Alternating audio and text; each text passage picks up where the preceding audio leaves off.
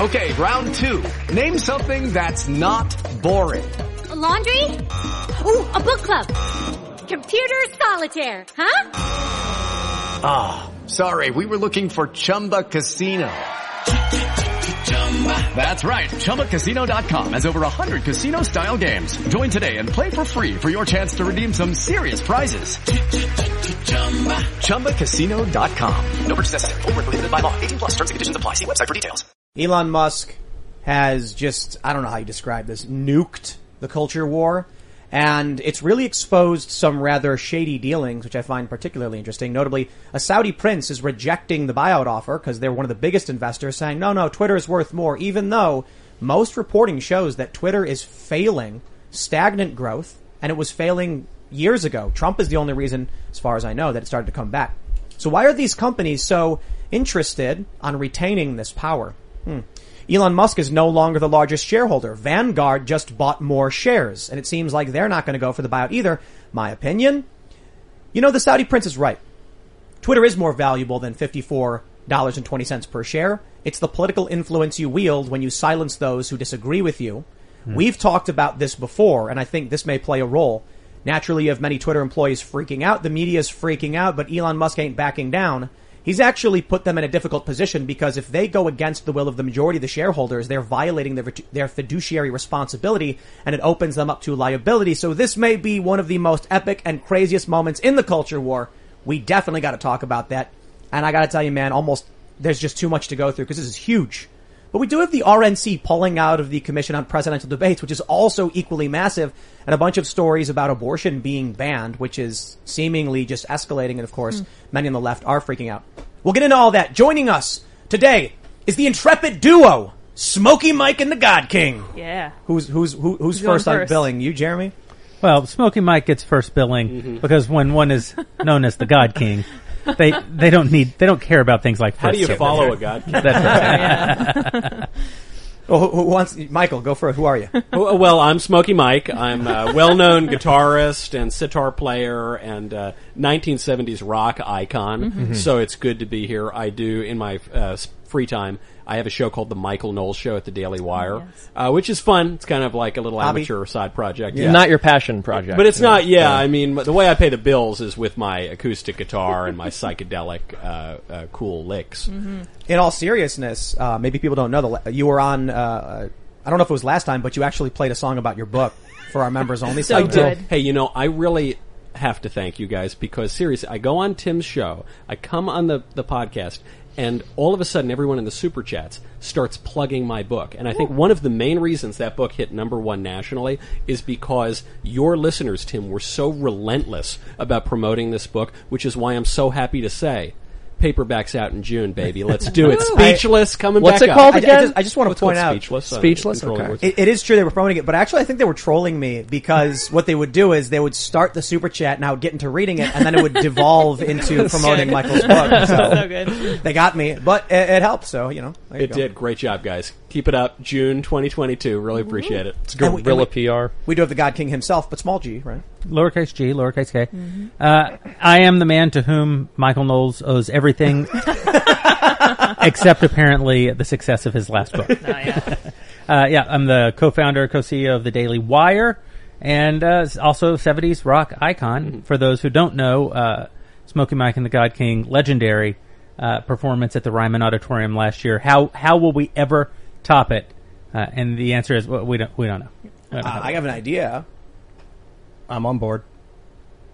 Let's uh the Garden. The Garden, Madison Square Garden. Because we've already played the Mother Church of Country Music, so you're saying that would have to be the elevation. Yeah. I suppose. Yeah. I mean, I don't know how you pull off filling out. Was it sixty thousand seater or something? Oh, I that's mean- easy. No, that's easy. It's I just don't, more. it's like it's like this guy doesn't even know a good joke when he hears it. Yeah, yeah. I don't know that the garden. That's easy, but it's like you know you got to get on a plane, put on the dumb masks. They Yeah, just the masks. extended that Oh, another yeah, two weeks. So terrible. we got to work out. Wait, the well, hold on. logistics. You don't have a private jet? I, you're, you're right. We got to get those 70s rock icon himself too. flies coach? Well, after what happened to Skynyrd, we said you know No. only commercial from now on. Did- did the- we the- mention what you- we said is only commercial for Smokey Mike. Oh, okay. Yeah, yeah. Did we mention uh, your name, Jeremy Boreing? Oh yeah, my name is Jeremy. Yeah, Brown. I- I- 'cause there, there, there may be, you know, there's somebody's listening and's like, the God King, like, who is this Who band, is that you know? handsome Dan? that handsome Dan. All right, we also got Seamus. Seamus Coughlin, I run a YouTube channel called FreedomToons. We just released a cartoon today. Very happy with it. Very excited about it. It's about groomer teachers. You guys are going to love it. And guess what? We are at 796,000 subscribers. Let's get to 800,000. We can do it. Go over there, hit the subscribe button. We just released one of our best videos ever. You guys are going to love it. Ian Crossland up in the house. What's up, dudes? Uh, I'm just a wild animal, and I'm happy to get rolling. So let's go. Awesome. I am just excited to be here, as always, in the corner pushing buttons. Love to have Michael and Jeremy both back within relatively short order. So let's get this uh, party started. Before we get started, head over to timcast.com. Become a member if you would like to support our work and all of our fierce and independent journalists. As a member, you will get access to exclusive segments of this show Monday through Thursday at 8 p.m. And uh, guys, you made all this possible. We are eternally grateful for your support, and we look forward to challenging the system. I used to say, you know, don't forget to smash the like button, subscribe to this channel, and share this show with your friends. Uh, and the reason I would say that is because if everybody listening shared this, we'd be bigger than CNN. Well, we're bigger than CNN Plus. Yeah. So I don't know what else to say other than we did it, guys. Thank you all so much. Because, uh, granted, I think the real issue is that CNN Plus is just in the gutter. But uh, you know, good job. No, what, what a great business strategy. They're like, no one's watching our network. Let's make them pay for it. Create an Well, let, let's let's let's talk about this. Is I don't even know how to begin with this story because we've just got so much going on with the Elon Musk nuclear bomb on Twitter. So, as many of you may have heard, Elon Musk this morning announces he wants a, a, a full buyout, 100% of the platform at $54.20. Full disclosure, I own 22 shares of the company, not a whole lot. I would like to see Elon Musk fix it, and if that means being bought out and getting rid of all the shares, I'm fine with that. Elon Musk is right about a lot of the problems. The top 10 users, barely any of them tweet anymore. Several haven't even tweeted this year. But something strange is happening. Even though $54.20 is above market rate, it's a premium on the rate uh, uh, uh, of the, uh, the, the value of the shares. And even though Elon Musk is saying if he can't affect positive change, he might actually sell off his shares, which would be detrimental to the company. These powerful interests don't want to sell. I wonder why that is. Hmm. So here's the first story we have in this because what we're seeing is Elon Musk expose what appears to be some kind of shady dealings. Cameron Winklevoss says, Twitter is considering a poison pill to thwart Elon Musk's offer. They would rather self-immolate than give up their censorship programs. This shows you how deeply committed they are to Orwellian control of the narratives and global discourse. Scary. it's a win-win. Elon Musk responds, if the current Twitter board takes actions contrary to the shareholder interests, they would be breaching their fiduciary duty. The liability they would thereby assume would be titanic in scale. What a freaking stud! It's just great. The, the thing that's most inspiring about this is generally speaking, mo money, mo problems, mm-hmm. right? They're generally speaking, we were talking about this a little earlier. As people get money and get we- and influence and power, they, they just, they get timid. They, they get risk averse. Mm-hmm. And this guy is gambling. $41 billion on a really important, politically significant troll. Mm-hmm. I, I, I think it's more than that though. You know, he called the Babylon Bee when they got suspended. And the story apparently is he said, did you guys really get suspended over this joke? They said yes. And he goes, I might have to buy Twitter. Well, I- also, I think. Wow. I mean, sorry, just Elon Musk has got. Let, let, I'll, I'll put it this way: he's got two hundred and eighty billion dollars towards his net worth. If you had two hundred and eighty bucks, and someone was like, "Hey, this really important thing is fifty bucks," you know, you might be like, "Yeah, it's fifty bucks, is a lot," but you know, for him, Well, it's even better than that because it's not as though it has no value. So he buys it for 50 bucks, which he's not going to have to do. I think his actual plan is offer them 50 bucks. They're going to say no. He sells off his 9.2%. He crashes the price of their stocks. Now he comes in and buys it for 20 bucks, takes it private, fixes it, relists it on uh, the New York Stock Exchange eight, 12, 18 months later, doubles his money. So he gets to both uh, do the greatest probably social good for free speech that anyone's done in our lifetime, and probably double his cash on the whole on Yeah. the whole affair. yeah, Well, and I also want to say when Twitter is threatening to self-immolate and destroy their company, we have to take that seriously because we've seen them do it before. Like we know they're capable of it. Twitter. Yeah, of just completely destroying any value within their own company. Hmm. My understanding is that before 2016, Twitter was losing users. They had changed their, their metric for how they calculated users from like there's something like daily active to monthly active, so that you know because the average person was using the platform less, they said okay, well if they use it once in the month, then but it- it's been a while, so you got to fact check me on that one because I w- I haven't been tracking that as much. But when I see this idea that Twitter would self immolate, I'm like, yeah. Because I think the real issue for these investors is power, political power. That's it's right. more valuable than cash. Well, it, it it is political. That's the word we have to use. We you know we, we always make fun of this sort of build your own Twitter, build your own Google. Uh, no, they're ensconced in power. There was a time at the beginning of social media when there was competition. We're way past that. They've exploited legal liability protections. They've teamed up with the government and they've defrauded their users. So they're we're stuck with these guys. So now there's this third option, which is don't build your own Twitter, just buy your own Twitter. And uh, you know w- when we talk about political power, we usually think about the government. We live in a republic. In a republic, you govern yourself with speech. It is Ryan here, and I have a question for you. What do you do when you win? Like, are you a fist pumper? A woohooer, a hand clapper, a high fiver. I kind of like the high five, but if you want to hone in on those winning moves, check out Chumba Casino. At ChumbaCasino.com, choose from hundreds of social casino style games for your chance to redeem serious cash prizes. There are new game releases weekly, plus free daily bonuses. So don't wait. Start having the most fun ever at ChumbaCasino.com. No purchase necessary. VGW Group. Void were prohibited by law. See terms and conditions. 18 plus. You engage in speech in the public square. If some bozo in Silicon Valley is controlling all the speech in the republic and censoring very important people in that republic, you don't have free speech. You don't have a republic. It's the most important thing for our form of government in years. Yeah, there's an important, you know, this, this term fiduciary duty, uh, maybe not common to everyone who's listening. Essentially, what it means is if, if you are in a position of responsibility for someone else's investment, then you have an ob- a legal obligation, not just a moral, but a legal obligation to put their interests ahead of your own interests. And in publicly traded companies, this typically means the executives and it means the board of directors. These are people who, because they represent in a sort of re- lowercase r Republican sense, they represent the average investor, the retail investor. They have obligations. The, our, our friend Vivek Ramaswamy, I think, is so good about this.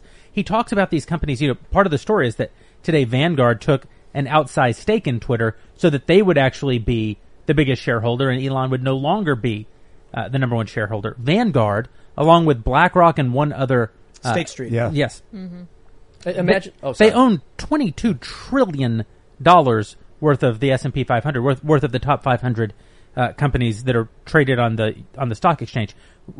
What they are essentially is using your money, money from your 401k, from your Roth IRA, money from your your pension account. They're using your money to amass power for themselves to act against your interests.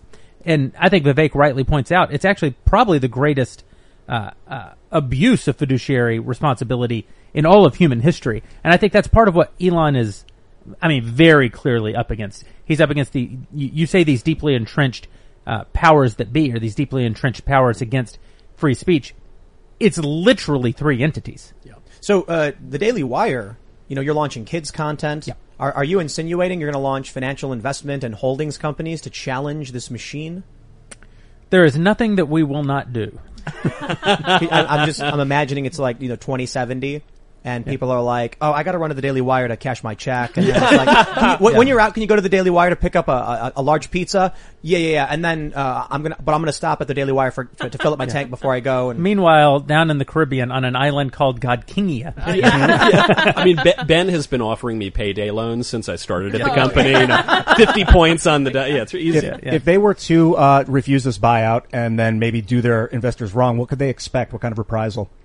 Well, I think that heretofore none. It's never occurred to any of them that they could be held responsible. And I think what th- this is the of all the tweets that Elon Musk has uh, put out in the last several weeks about Twitter, this is the most interesting one because he's essentially saying, "I am one of the people they have a fiduciary duty to." By not joining the board, Elon did not place himself in a position of fiduciary responsibility, which leaves him with the with the actual legal right to act against the financial interests of Twitter. And I think what he's telling them is, I will personally sue them out of existence if they violate their fiduciary responsibilities. but it, but it's a lie. You know, I mentioned the, the the Trump thing, the platform dying because when Trump joins, the platform goes nuts. all of a sudden people have a reason to use it and be on it. Alex Jones, for instance, they have banned people to the point of irrelevancy. It's Yeah. not fun anymore. Yeah. I stopped taking the platform seriously. I post such absurd nonsense half the time. But back when there You was have a real one million followers on the platform. it's weird to me. That's weird like, to me, too. I posted a hairless rabbit once, and I'm like, why are great. people following me? But they do, and it's fine. I just uh, maybe that's it. Maybe the irreverence and the, uh, the you know the the absurdity is something worth following. But my view is, I used to use this platform as a utility for journalism. Right. And now, because of how, how nuclear, how radioactive the platforms have become, how awful it is, it's, it's effectively worthless. But I think maybe Twitter realized what, or, or I should say, uh, assumed what a lot of media companies did, that culture war is money. As much as the left likes to accuse any one of us of being grifters, Yep. the left has been doing what's called mission driven storytelling long before any conservative, right wing, or libertarian person figured out what was going on. All of these digital media companies in the early 2010s realized if we get political, we make money. And then they have the nerve to call everybody else grifters. Here's the thing. That's fine. You know, obviously at the Daily Wire, we, we have a, a point of view. We have a, a series of biases. But we own those biases. If you look at the tradition of journalism in America, you know, the, the Tennessee newspaper used to be called the Tennessee Democrat. If you go back to the time of, of the earliest presidential elections, John Adams and Thomas Jefferson, you know, they, they wouldn't run for office. They would have looked down on that. Instead, they, uh, they owned and, and, and marshaled newspapers to actually be their political instruments. That's always been the history of journalism in this country until the post-war consensus. And then we came up with this absurd notion of like objective journalism, which which is a paradoxical kind of concept in and of itself. I think it's very good that the New York Times is so far left. It's very bad that the New York Times won't just admit and own their biases. Right. If they would just tell us, yes, we're on the left, and that gives you know that gives you uh, a, a series of expectations when you read our content. Doesn't mean that we're gonna that it's okay to be completely polemical or you know to to actually be propaganda outlets. You should tell the truth, but you should let us know from what point of view you're telling Right. that. I, I, I that agree, truth. except the issue is when big tech platforms embrace that. that Well, but again, if Twitter would own its biases, if YouTube would own its biases, that would actually create a market for alternatives. But the problem is that they lie about their biases. I, I disagree. I think conservatives know Twitter hates them.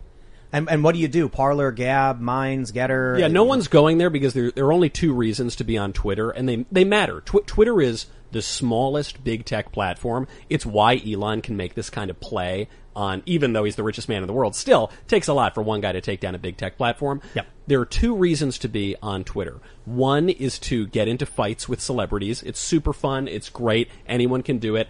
The celebrities bite. That's the one reason. The second reason is because it sets the news cycle. So n- not a lot of people actually use Twitter and they never really have. But all the right people do. All the right people do. And so it's, and it, uh, look, I'll own it. That's how I write a lot of my shows. I see what's trending on Twitter. I, it's, and it's how a lot of news articles are written now. And all of the blue check journos are on there. And so if you can control the narrative on Twitter, you're really controlling the narrative throughout most of the mainstream media. Speaking of, you mentioned Vanguard, State Street, and BlackRock as three entities essentially controlling the world. If you really look into it, you start to see that they own each other, that there's a lot of the Oh, same yeah. people. This is from Wall Street Zen.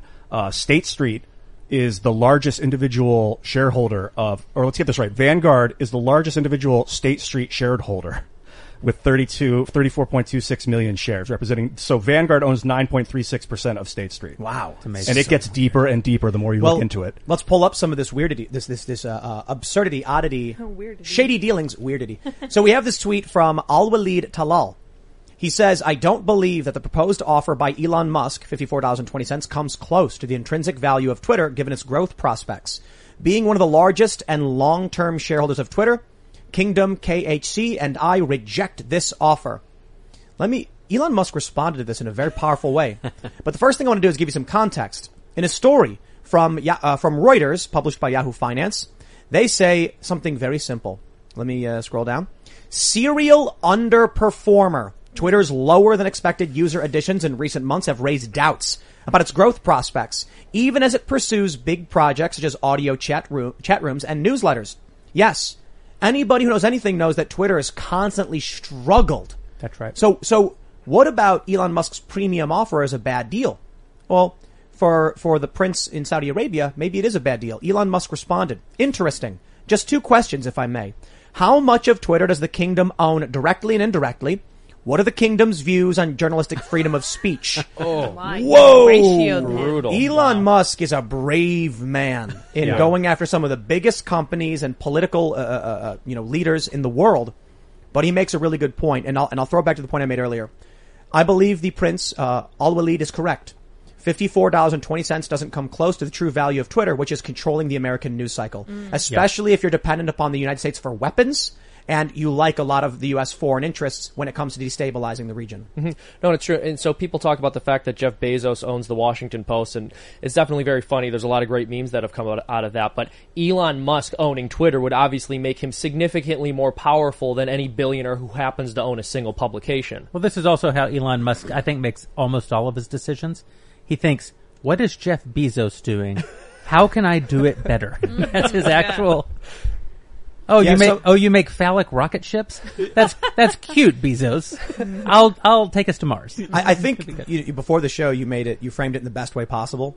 You know, so uh, who was it? Was it you, Michael, who said, that, or maybe Seamus, Elon Musk is the f- first rich, rich person to do something cool with their money? Yeah, and that, that's not an original thought Cernovich, I from think. myself. I think it might have been Cerno who said that. But then you said Jeff Bezos. What, what, what, how did you frame it? Oh, uh, uh, Jeff Bezos does cool some. I don't know. He does cool things and makes them uncool. I- no, Yeah. you, you You said, said- no, you you said said- he's he's interesting as a boring person. Yeah. he's like a yeah, Yeah, something yeah, like that. And his rocket ship looks like a penis. Well, no, Say you, you said just- I mean, it really it was does. really, really A good. big one, too. It's like it's like oh man, it's like the greatest joke ever. But if only you were there, you would have heard it. kind of Right. bit. Interesting you- in Yeah. the way a boring person is, basically. Yeah, you said Yeah. in a way a boring person is like he makes a rocket, but it's not cool. Yeah. Yeah. Like, it looks like a penis. Did you see Elon and Jeff were on Twitter talking back and forth about the homeless, turning Twitter headquarters into a homeless shelter?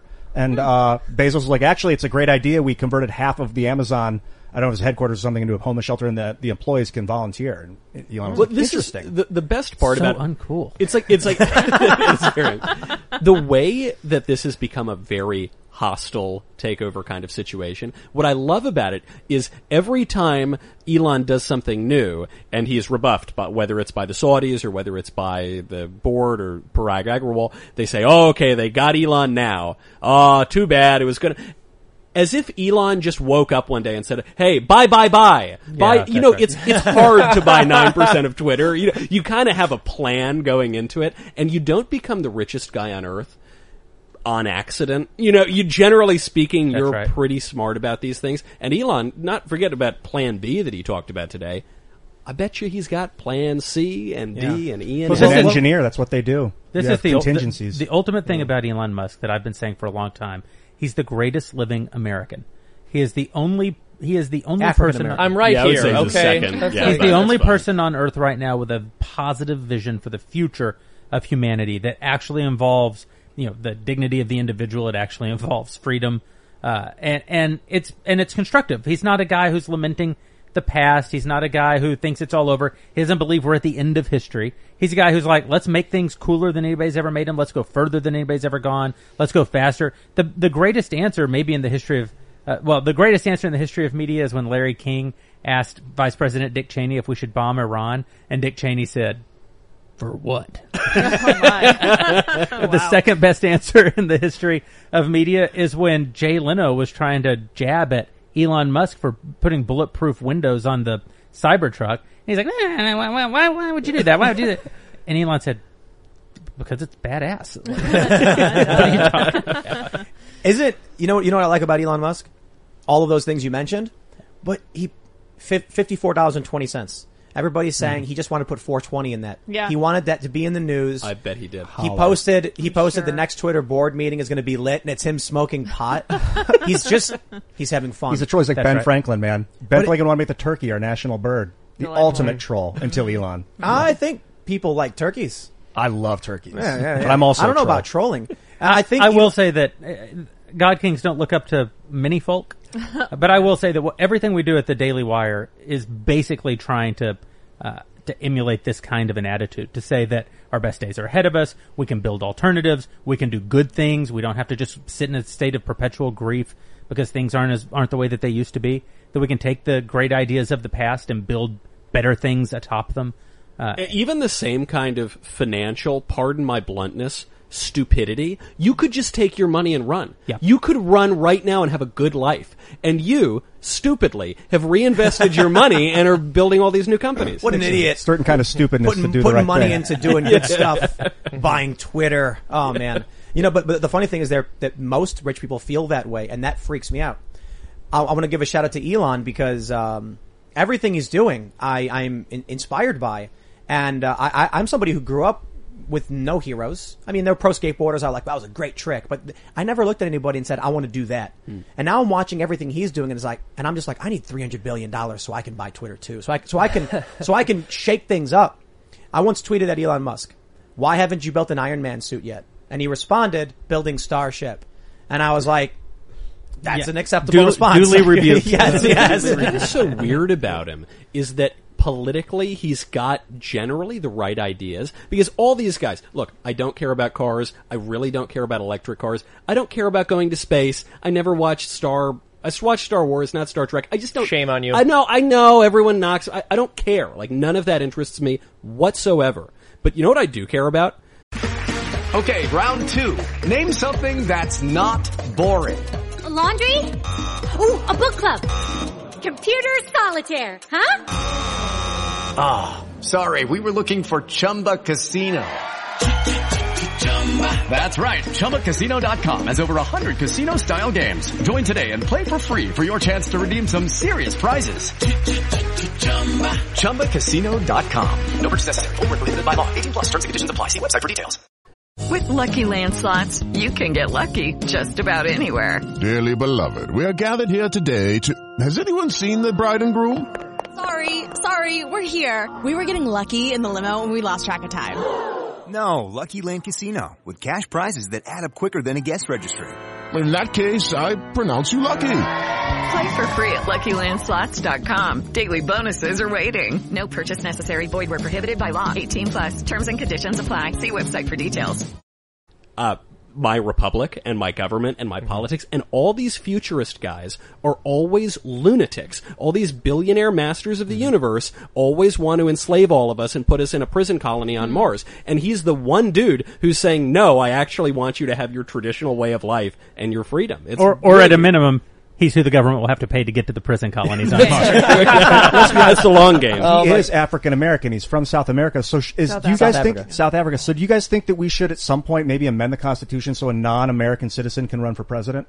Well, at least an African American like Elon Musk. Well, should. and the exactly. question is, do you really think Elon Musk would do more good as president as opposed to what he's doing now? No way. Yeah. Not unless he And owns so, Twitter. I- well, I- I- and I'll say this: I haven't really paid close attention to him. Not enough attention to say I uh, am a huge fan. But stuff like this really makes me like him. What I really appreciate is the fact that he is countering the overpopulation narrative. We were discussing this Yeah, before the that's right. show a Great little example. bit. He says that we're not going to have another enough people. That underpopulation is going to be a serious problem. He's absolutely correct. And how unbelievably refreshing it is to have an elite who isn't misanthropic, who doesn't say human life is fundamentally bad, or at the very least needs to be mitigated in some Shout way. out to I- Elon's mom, dude. That Well, woman is amazing. But you know, while we're all uh, uh, getting ready to, uh, uh, well, I'll keep it family friendly and just say pat him on the back. only for, only to end world hunger. no, I, I would only ever Well, do this that. is- Maybe. this but but but there there are questions about his his statements on China.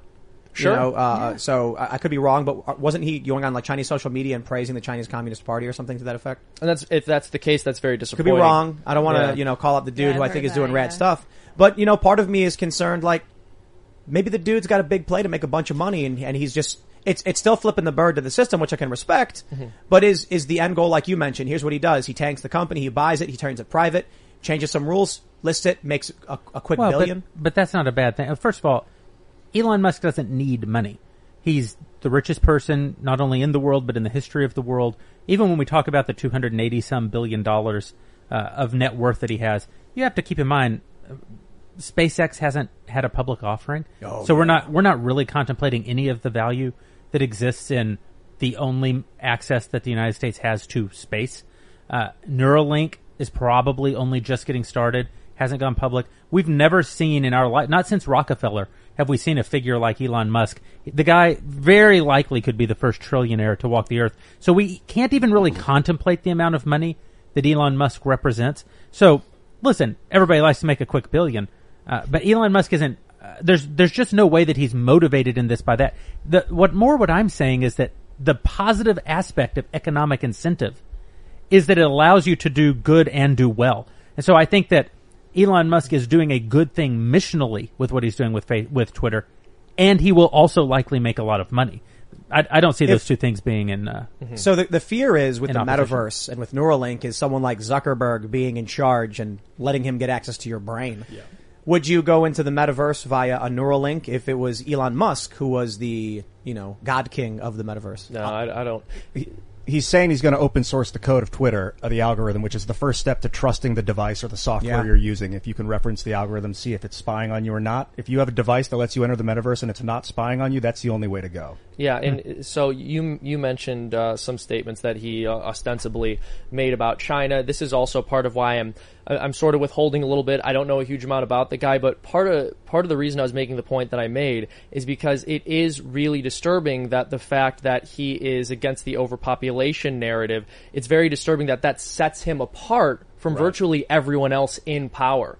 But I also think that speaks to what you're discussing, which is this idea of being optimistic and having a plan for the future. I think misanthropy is the greatest indicator that, hey, a person doesn't have a plan for the future and they're uh, just a, a horrifically jaded pessimist. Listen, the the other aspect of this is that he's probably wrong about China, and maybe isn't a great dad. I, I, I don't know. Maybe he's a great dad. I don't. I'm only saying Elon Musk is a human being, and all of sinned and fall short of the glory of God. And it's not what is common about us that is noteworthy. Definitionally, it's what's noteworthy about us that's noteworthy. And so I think about like George Washington, right? And everybody's, oh, George Washington owned slaves. I'm like, yeah, he was a, a planter in Virginia in the uh, 18th century. They all owned slaves. That's what's average about him. That's not notable about him at all in his time and in his place. What's notable about him, among other things, is that he freed his slaves. None of the rest of them did.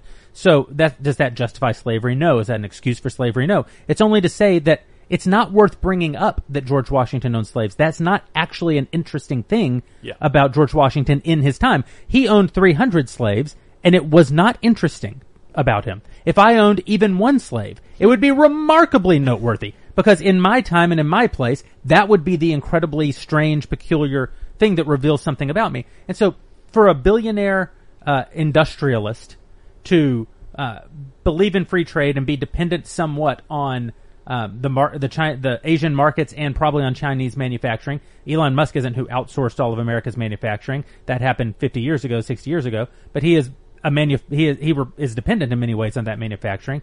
Uh, although he's doing something about it and trying to manufacture in America. But all of that to say, those aren't actually the interesting things about him. They may be negative things about Mhm. him, but they're not noteworthy things about him. What's noteworthy about him is that he's the only guy in that space who, to your point, seems to be pro-human.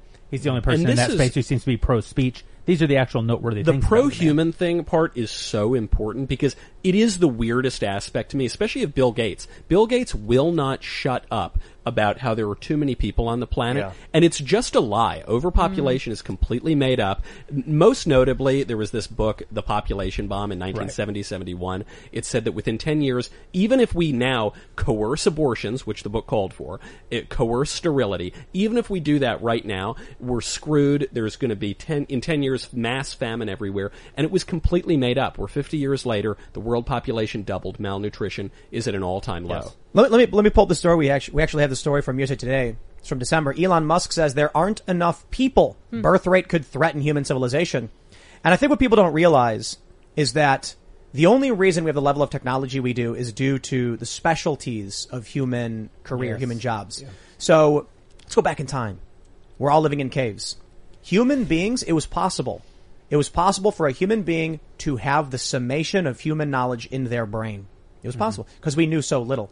As time went on, we began to learn more and more and it came to the point where, you know, way back when you could be a jack of all trades, master of all. Because the only jobs were hunter and gatherer. No, That's but, you know- master of both. Yeah, master of two. Don't forget shaman. Shaman. And, but you, so you were, you were, you were, uh, let's say you were in your thirties. So you are spiritually, physically, mentally, uh, at your peak and you're like, I am the best human there is because we didn't know much. But eventually you got to the point where we discovered, uh, mining, um, we, we used animal labor. Eventually one person says, I've dedicated my whole life to learning how to tame these beasts. And some other guy said, I only learned how to grow these crops. All of a sudden now the summation of human knowledge splits. And it's only due to the fact there are more people able to support each other. The more people we have, the more specialty jobs there are. I watched this great TED talk. Guy made a toaster from scratch. I love referencing this. He could not do it. Plastic was impossible for him to make. He had to quote unquote mine it by digging up waste and then melting it. All in all, he made the toaster. It worked for about 20 seconds before frying out. And he said, it's amazing how this toaster costs 10 bucks at Walmart, but a single person struggles to make it.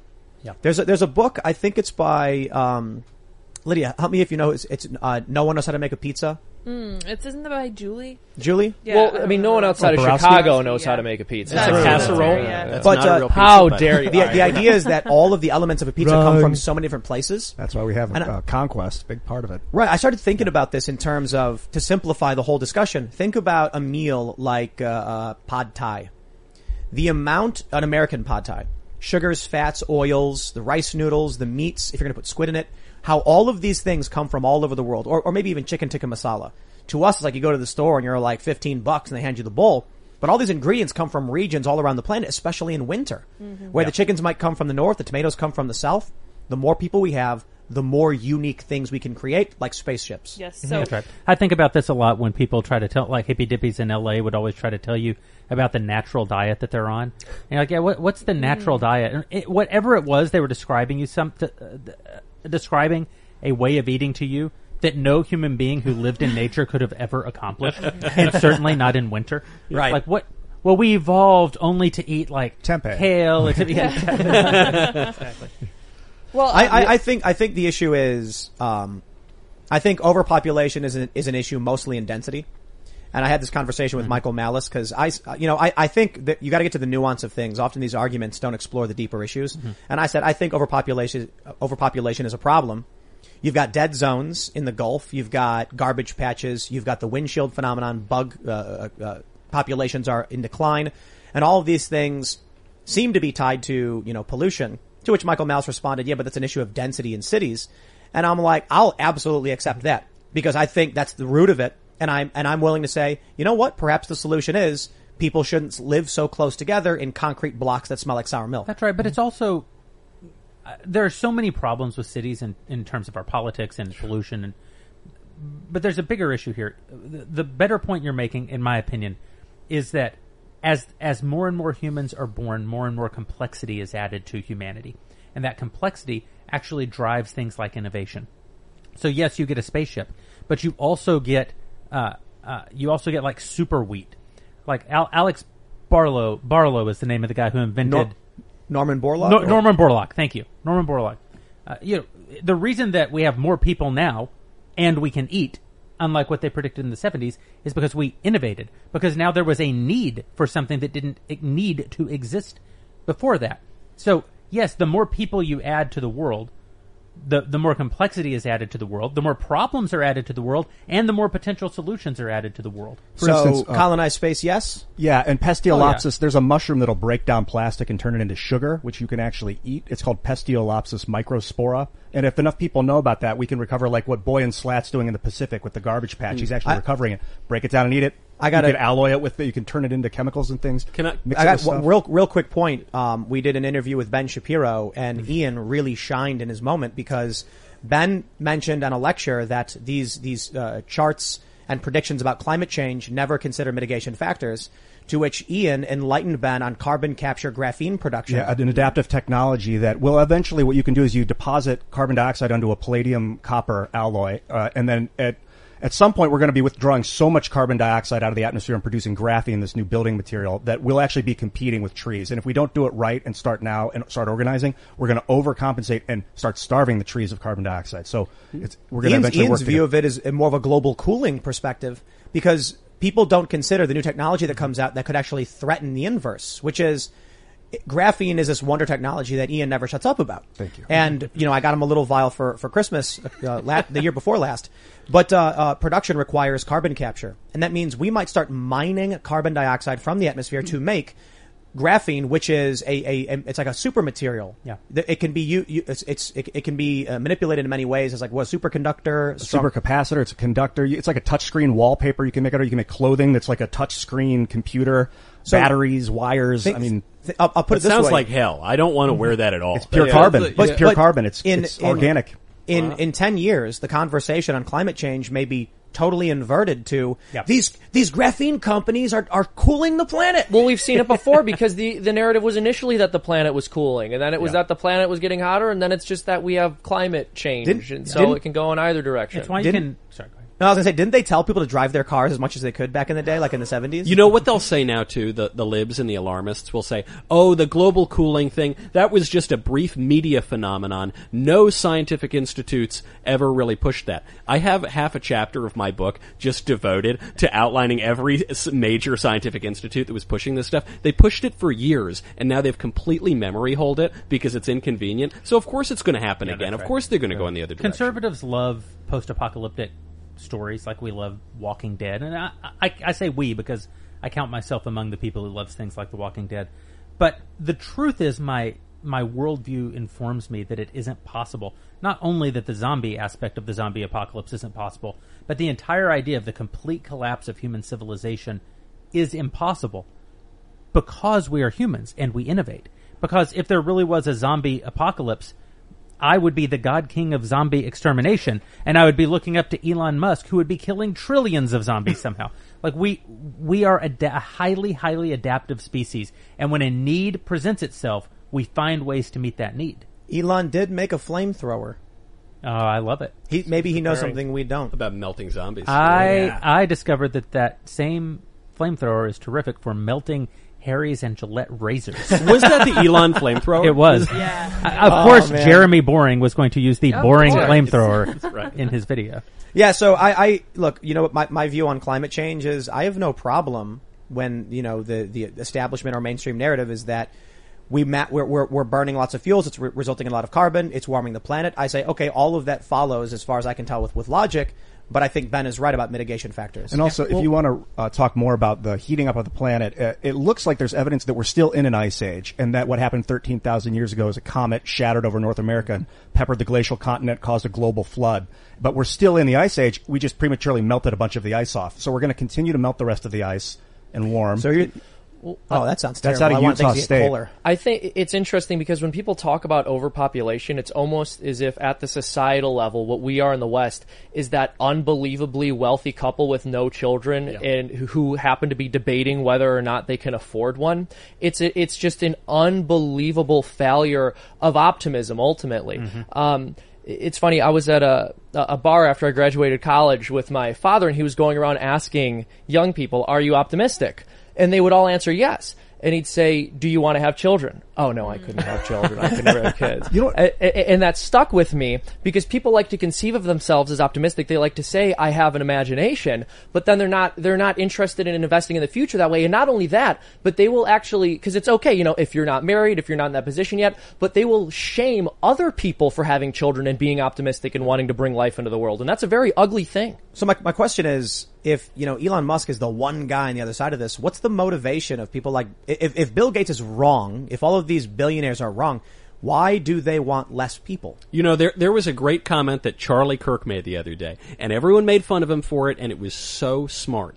He said that tall buildings turn people into libs, hmm. and Media Matters made fun of him, and Uh, he said we need to we need to develop horizontally more than we develop vertically, and everyone made fun of him, except he's completely right. Going back to the Tower of Babel into the present, there was a line that Chesterton observed. He said when you're when you're in the heights of a building of a really tall building people look like insects everything seems really really small when you're down in the valleys looking up at great things when you're on your knees praying looking up only then can you raise your eyes to heaven. Only then can you raise your eyes to hope. But when you're at the top of that building you just feel like god and you're going to act like god or what you think god is. I think that's what happened to Gates and to all these other lunatics who are so anti-human. Well, and it's funny because the left will, you know, the the left has this hyper fixation on media critique, and I think it's good to critique media, but they'll take the most insignificant elements of a property and argue that it's influencing human behaviors in ways far more profound than I think a reasonable person would acknowledge. But then when you look at architecture, which surrounds us at all times, they be, they act as if it's ridiculous to even insinuate more beautiful architecture creates a more beautiful culture or results in better attitudes. I, I hear what you're saying, Michael, but I, I guess my question would still be, even if they think they're God, why less people? I mean, certainly if you were God, you'd want No, more. but- because suddenly. because they actually do see people as an impediment to nature, mm. and they see nature as being supreme. So you'll actually read these people say things like, "Elon Musk is going to go to Mars, and he'll just pollute it the way we polluted the Earth." I With thought, people. well, who who cares? Well, he's going to go mine an asteroid, the beautiful, natural, pristine asteroid. That the asteroid has zero value if there are no people observing it. How dare you say that people? You're saying that people are supreme. Well, I'm actually saying that God is supreme, uh, and that God made people, and yes, people are supreme And have, to nature. real quick, real quick, just because I want to lose this point. Have you guys ever seen or read Watchmen? Watchmen. Yeah, I've seen it, but I've not. read So, uh, no, no, No, I don't. Uh, you I guys, think, but was it a movie a long time ago?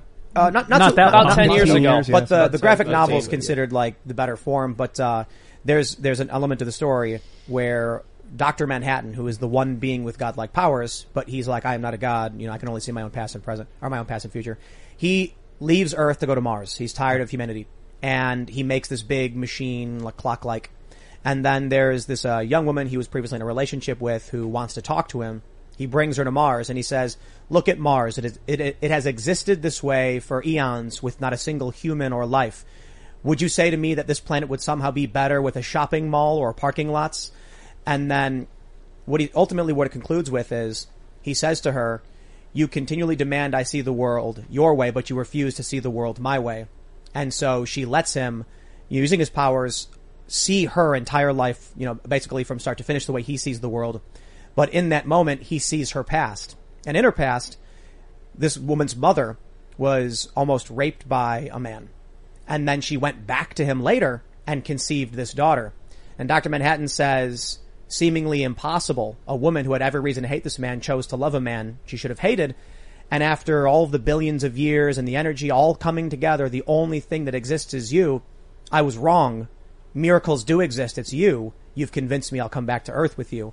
And so thinking about that line, brilliant writing. Who, who was that? Was Alan Frank- Moore? Alan Moore who wrote that. Man, that guy's amazing. But I thought about that and I'm just like, humanity is, each individual human is so insanely unique in the billions of years it took to create one person. And that person will never exist again, no matter how similar or, you know, they may be to another person. Hello, it is Ryan, and I was on a flight the other day playing one of my favorite social spin slot games on ChumbaCasino.com. I looked over the person sitting next to me, and you know what they were doing? They were also playing Chumba Casino. Coincidence? I think not. Everybody's loving having fun with it. Chumba Casino is home to hundreds of casino-style games that you can play for free anytime, anywhere, even at 30,000 feet. So sign up now at ChumbaCasino.com to claim your free welcome bonus. That's ChumbaCasino.com and live the Chumba life. No purchase necessary. Group. Void were prohibited by law. See terms and conditions. 18 plus. Hello, it is Ryan, and I was on a flight the other day playing one of my favorite social spin slot games on ChumbaCasino.com. I looked over the person sitting next to me, and you know what they were doing? They were also playing Chumba Casino. Coincidence? I think not. Everybody's loving having fun with it. Chumba Casino is home to hundreds of casino-style games that you can play for free anytime, anywhere, even at 30,000 feet. So sign up now at ChumbaCasino.com to claim your free welcome bonus. That's ChumbaCasino.com and live the Chumba life. No purchase necessary. Group. Void were prohibited by law. See terms and conditions. 18 plus. Without people, it's a rock. That's right. Well, I, I actually beg to differ. This is something called the Blood Falls in Antarctica, and you'll want to pull this up. Uh, as the glaciers have been melting and, and fresh water is pouring into the ocean, we're like, oh, it's going to create dead zones. All of a sudden, this blood red water rivers comes pouring out of Antarctica. No one knows what it is. So it turns No, out they- it's they- they- iron. yeah, it's ferrous What it's doing is it's uh, called it's fertilizing the ocean. It's something called iron fertilization. When you introduce iron, iron oxide into the ocean, it grows plankton, which Mm-hmm. then allows food for fish, and then you see a fish boom. So the Earth looks like it's preparing for us a flood, a freshwater flood, by fertilizing ahead of time. Uh, we're not alone here as humans. No, but but we're the only thing of value here. Uh, The, the, well, fi- I- the I fish do- don't matter without us. That's well, correct. but we can't Fish eat only without matter the fish. I think they of matter. course, I we, think we, we matter the most. Uh, we exist in nature, of course. So we have a uh, sim- we're symbiotic in a sense with nature, but nature was given to us by God. The the fish has no concept of the fishes. The, there's no existential crisis for a fish. Uh, all anything that we think about a fish only we think. The fish doesn't think it. But the, the, Well- the fear is that if the ocean were to flood freshwater, we'll lose our fish population and starve. There'll be giant, and the, it looks like Right, right, but- the Earth is protecting us against. But, Yeah, but, yeah. But, but that doesn't change uh, Jeremy or Michael's perspective. I would I would view it sort of from a more secular perspective. You know, you can say we're gifted nature by God. I would look at it like the uh, uh, various forms of life effectively form a foundation for what humanity is creating. Mm-hmm. That doesn't mean to say that I think humans are the superior, uh, in this context, better than any other form of life, just that we're the most adaptable and smartest and more prone to survival, which from a secular perspective, the strongest survive and everything else functions as sort of support even even from a are. secular perspective, you'd have to say uh, we're the only being on the planet that has a moral code of any kind. So, in some sense, you could say, well, we're the most evil because we violate our moral code, and that's true. A lion eating a gazelle isn't evil; it's just a lion. Uh, so we, we both conceive of the concept of good and of the concept of evil. I, all, I- I all won- of that lives I in wonder, humanity. Uh, do we see animals prey after they kill prey? Pray P R A Y or P R E Y. Humans often uh, Pray before a meal. Well, they'll pray before a meal, but um, it also after stems kill, back yeah. to after killing. That's Mhm. right. Giving thanks to Yeah. what they have taken away, a sort of acknowledging that, that they, they take to you know they're, Right. they're, they're they're receiving something else's life. Um, Yeah. I mean, maybe there's a, case I haven't heard of of animals recognizing the you know the the suffering and the pain of an, of some other animal that they have claimed their energy to, to themselves. I, ju- I just look at it this way: for for the entirety of, of life on the planet, you have this constant battle between evolution or, or you know, whatever your view is. If uh, a lion is trying to chase a gazelle and it's too slow, it starves. The gazelle get, becomes faster, so only the, the fastest lions make it. And that's, you know, natural selection. But then humans come along and all of a sudden have a new ability, adaptation through intelligence, through tool making. And now nothing can compete with us. This means that of everything on the planet, we are the ones able to leave the planet. We are we, we are in complete control of the planet. We have dominated the planet in every way, and it's not a moral judgment on the value uh, uh, of life at all. It's just a mathematical equation. Well, and it's a great responsibility too, because if we abuse our stewardship of, of the planet and of all the creatures, then uh, that's, I think, intrinsically wrong, and that would also be very bad for us. So it entails a lot of responsibility. But to this point here of really humans are kind of what it's all about on Earth, we don't prosecute the lion when the lion eats Mhm. the gazelle. It would be absurd to do that, and, and that's why they're they're not uh, uh, open to these sort of moral, this Well, transcendent here- moral order. Different question. If someone owned a gazelle and a lion jumped in and ate the gazelle and then fled, would we go after that lion, track it down, and kill it? Probably, if he were going to come back and eat another one. I, I, I don't think so. I, I actually think that if someone had a ranch in, you know, the savannah and they had gazelle and a lion broke in, ate the gazelle and left, they'd be like, I'd go Well, kill that lion. I don't, I don't, I don't If know. had other we- gazelles. when Knowles you- has when a you very look at- angry, wicked soul. so- Yeah. when you look at ranchers, for example, in Montana, who have a problem where, uh, you know, w- wolves, you know, who've been reintroduced into the population start eating their livestock, uh, they have to defend their livestock. They def- they defend their livestock because of the word live. Like, right, the, the, the more important life isn't the life of the stock, it's the life of the stockholder. But will that, they- that that is so they're defending themselves when you know we we get mad when westerners go over and kill lions in Africa but like the local tribes are pretty happy about it because they have to live with those lions But so my, my, my question is, do we, do we hunt down those wolves or we create, do, do we, do we create preventative measures or do we seek retribution? Right. I'm, I'm not trying to uh, get vengeance on the wolf, Right. but I am Moby trying to Dick. solve the problem. Yeah. Right. Yeah. Yeah. So I, I, The I, I just, of hell. well, the, the reason I bring this up is because in the instance where a human kills a human, we hunt that person to the ends of the earth to, That's right. to lock them up, or in many circumstances, depending on the severity of the crime, put them to death. I'm not convinced we do that for to the same degree with animals. no I would kill the last panda bear on earth to save the most reprehensible human Hmm. on earth even though Yeah. there are 7 billion other humans That's on Earth. That's a great point. Totally. Why? Because Would- the life of any human is superior to the life of the entire species of panda. Now, does that mean that I don't think we have a moral obligation to be good stewards of the earth, or that I think we don't have a moral obligation to look after the panda? I'm not heartless. I'm not Matt Walsh. I don't want to. I don't. I don't mean the panda harm, but I am saying that you know Dennis Prager has been asking this question for literally for 30 years now. Every year he asks, if your pet dog were drowning in the same river current where a total stranger is drowning, which one would you save? And he says 30 years ago, everyone said the stranger. And today, the majority of everyone says their pet dog. Is that mental illness? Really? Is That's that a- men- is that good or is it mental illness? I, I, it's not good. Would they It's say if they're depravity, painting, moral they're, idiocy, they're wealthy yeah. painting, or the Well, well, they're foreigner? They don't know. This is interesting Right. because I, I actually tweeted something. Let me see if I can pull it up so I can pull up the Oh results. yeah, that poll. Yeah, because I was thinking about something similar. Let me see if Twitter. Uh, uh, okay, yeah, definitely Twitter can pull this up. Let me get this poll for you guys. Mm. It's an interesting question in line with this. I am scrolling down, and here we go. There we go.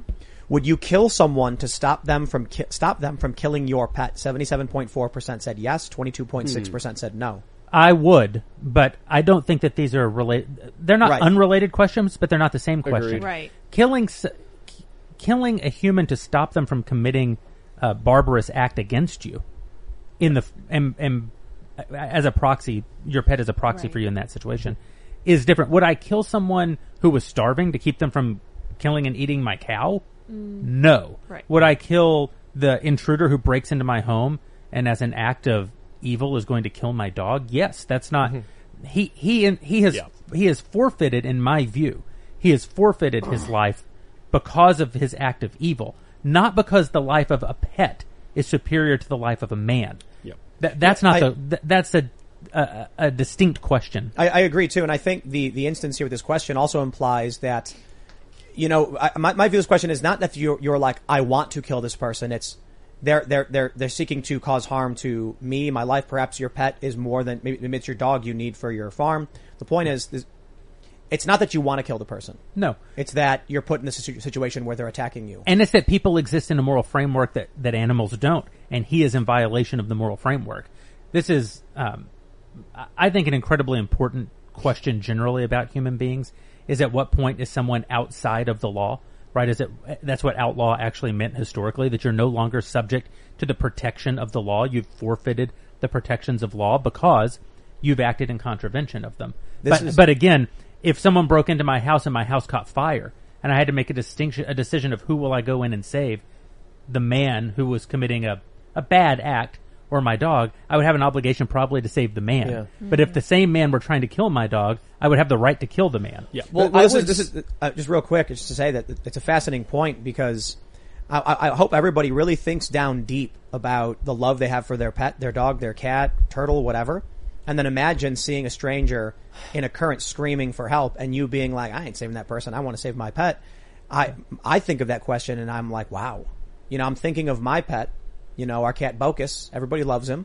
Mm. And if I saw Bogus p- frantic in the water and I saw someone I didn't know, I'd go for the person. Hmm. Of and then I would be tearing at my heart that my, my pet died. Yes. Yeah. Yeah, but Jeremy is correct when he says it is not the same question. I answered that yes, I would because someone who is willing to kill a small, in my instance, it is a cat who loves me very much like a dog. If someone were willing to kill an animal, then you have to ask what else are they willing to do, which would inevitably, I would think, extend to humans, which is something that mm-hmm. I think would be better without the world would be better without But, it. but, but again, too, I think the, the, the, the main issue and the nuance of the question mm-hmm. is typically in any circumstance of defense, you don't want to kill someone. You want to stop them. By the way, I would also kill my dog, whom I love very much, if he were attacking a child Yeah. who I didn't know. right. Right. Yeah, so I want to make this point, and that's part of the difficulty with the framing is just sort of the nuance of self-defense. Self-defense isn't about saying, I want to kill this person, or I have a right to Right. kill this person. It's saying, I have a right to stop this person. If deadly force is necessary and they die, that's unfortunate, but it's an unintended consequence. What if there's like a thousand people that are dying of starvation that redirect your water supply uh, because they need to survive? Do you go kill them? No. Well, do you just die? Well, Well- do I die? Yeah. Yeah. What would you do? Uh, I get the question is, am I dependent on the water Yes. supply as well? Yes. Oh, Yes, yeah, I'm taking course. my water. Yeah, supply yeah. Well, if for if sure. if it's what's required to support yourself and your family, Even if they don't know who you different. are, and, and as far as they're concerned, they're just innocently redirecting Well, water. or, or, I'd probably we're, just take we're, the we're taking back. it. We're taking it to an extreme and saying, were there other options? Were there diplomatic options for resolving the yeah, question? uh, clarifying if there's no malice involved, they're just doing what they need to do to survive. Like you said, stealing the cow, killing your cow to eat it. Well, but, but Ian, it's simple. You just go and explain to them then. There's no malice. You say, I'm really sorry, but this is the water that I need to survive and you're, you're hurting me. And then if they choose to escalate and aggress upon you, then you've got a situation. What if they just say no? Well, Yeah, that's- now they're Th- killing so th- Yeah. this is actually very interesting. In almost all modern sci-fi, if humans go to another pla hu- Earth dies, the last spaceship full of humans goes out into outer space. We land on a planet and we bring some sort of you know disease or something to the planet, and now there's a battle between us and the and the native people on the planet. The morality of every modern piece of fiction says, in the end, we have to lose. We have to lay down our lives because we didn't belong here. This wasn't our place. But that's actually not the correct moral answer. The correct moral answer is if I take my family to another planet and I'm an existential threat to the people of that planet, they are an existential threat to me. I have a right to defend my life and the life of my family. I, I am not asked to su- to subordinate that impulse that or that that not only impulse but that right uh, simply because my existence is a threat. Well, to plus someone. they're they're aliens, right? I, I mean this only half flippantly. They're aliens. Slaughter the aliens. I don't give a damn about They're the foreigners. aliens, right? I mean, if, if we're talking about you know, really, then we're talking about questions of colonialism, and Yeah. it's the same Right. answer today. The the explorers, the conquistadors, you know, they were terrible, awful people. Cortez should have lost, and it's an important example because. Cortez is one of the most incredible, great men to ever walk the earth, who took down a demonic empire called the Aztec Empire that slaughtered 80,000 people, women, little babies, children in the span of four days by ripping their still beating hearts out of their chest and kicking down a, a pyramid. So, you know, the, the particulars matter there, and you can actually judge the, the moral question on these, the, the particular people in the particular time and, and what they're doing. Why do you think Jesus didn't rouse his followers to fight back? Well, he, do, he does say, uh, at one point he says, sell your cloak and go purchase a sword. So We've it's ta- not- we've discussed this verse on the show before, yeah. Do you think it's just propaganda that he never really let No, himself no, get no. caught and killed? No, that Jesus isn't. Jesus is not a political figure.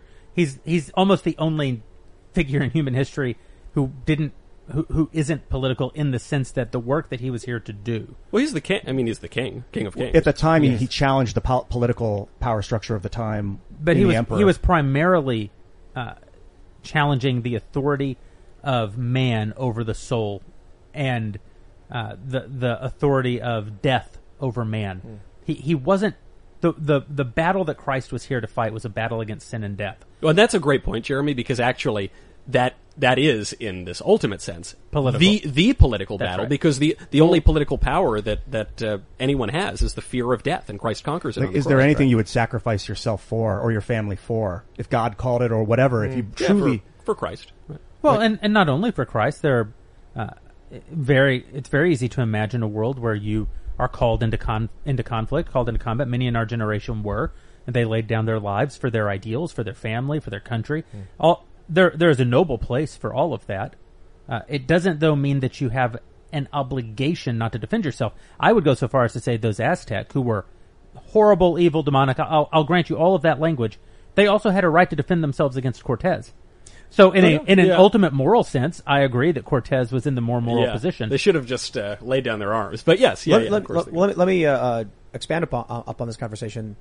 If there was a rapid and your wife was Mm-hmm. caught in it, but you know equally distant was a child, who would you save if you can? only It's save not one? my child.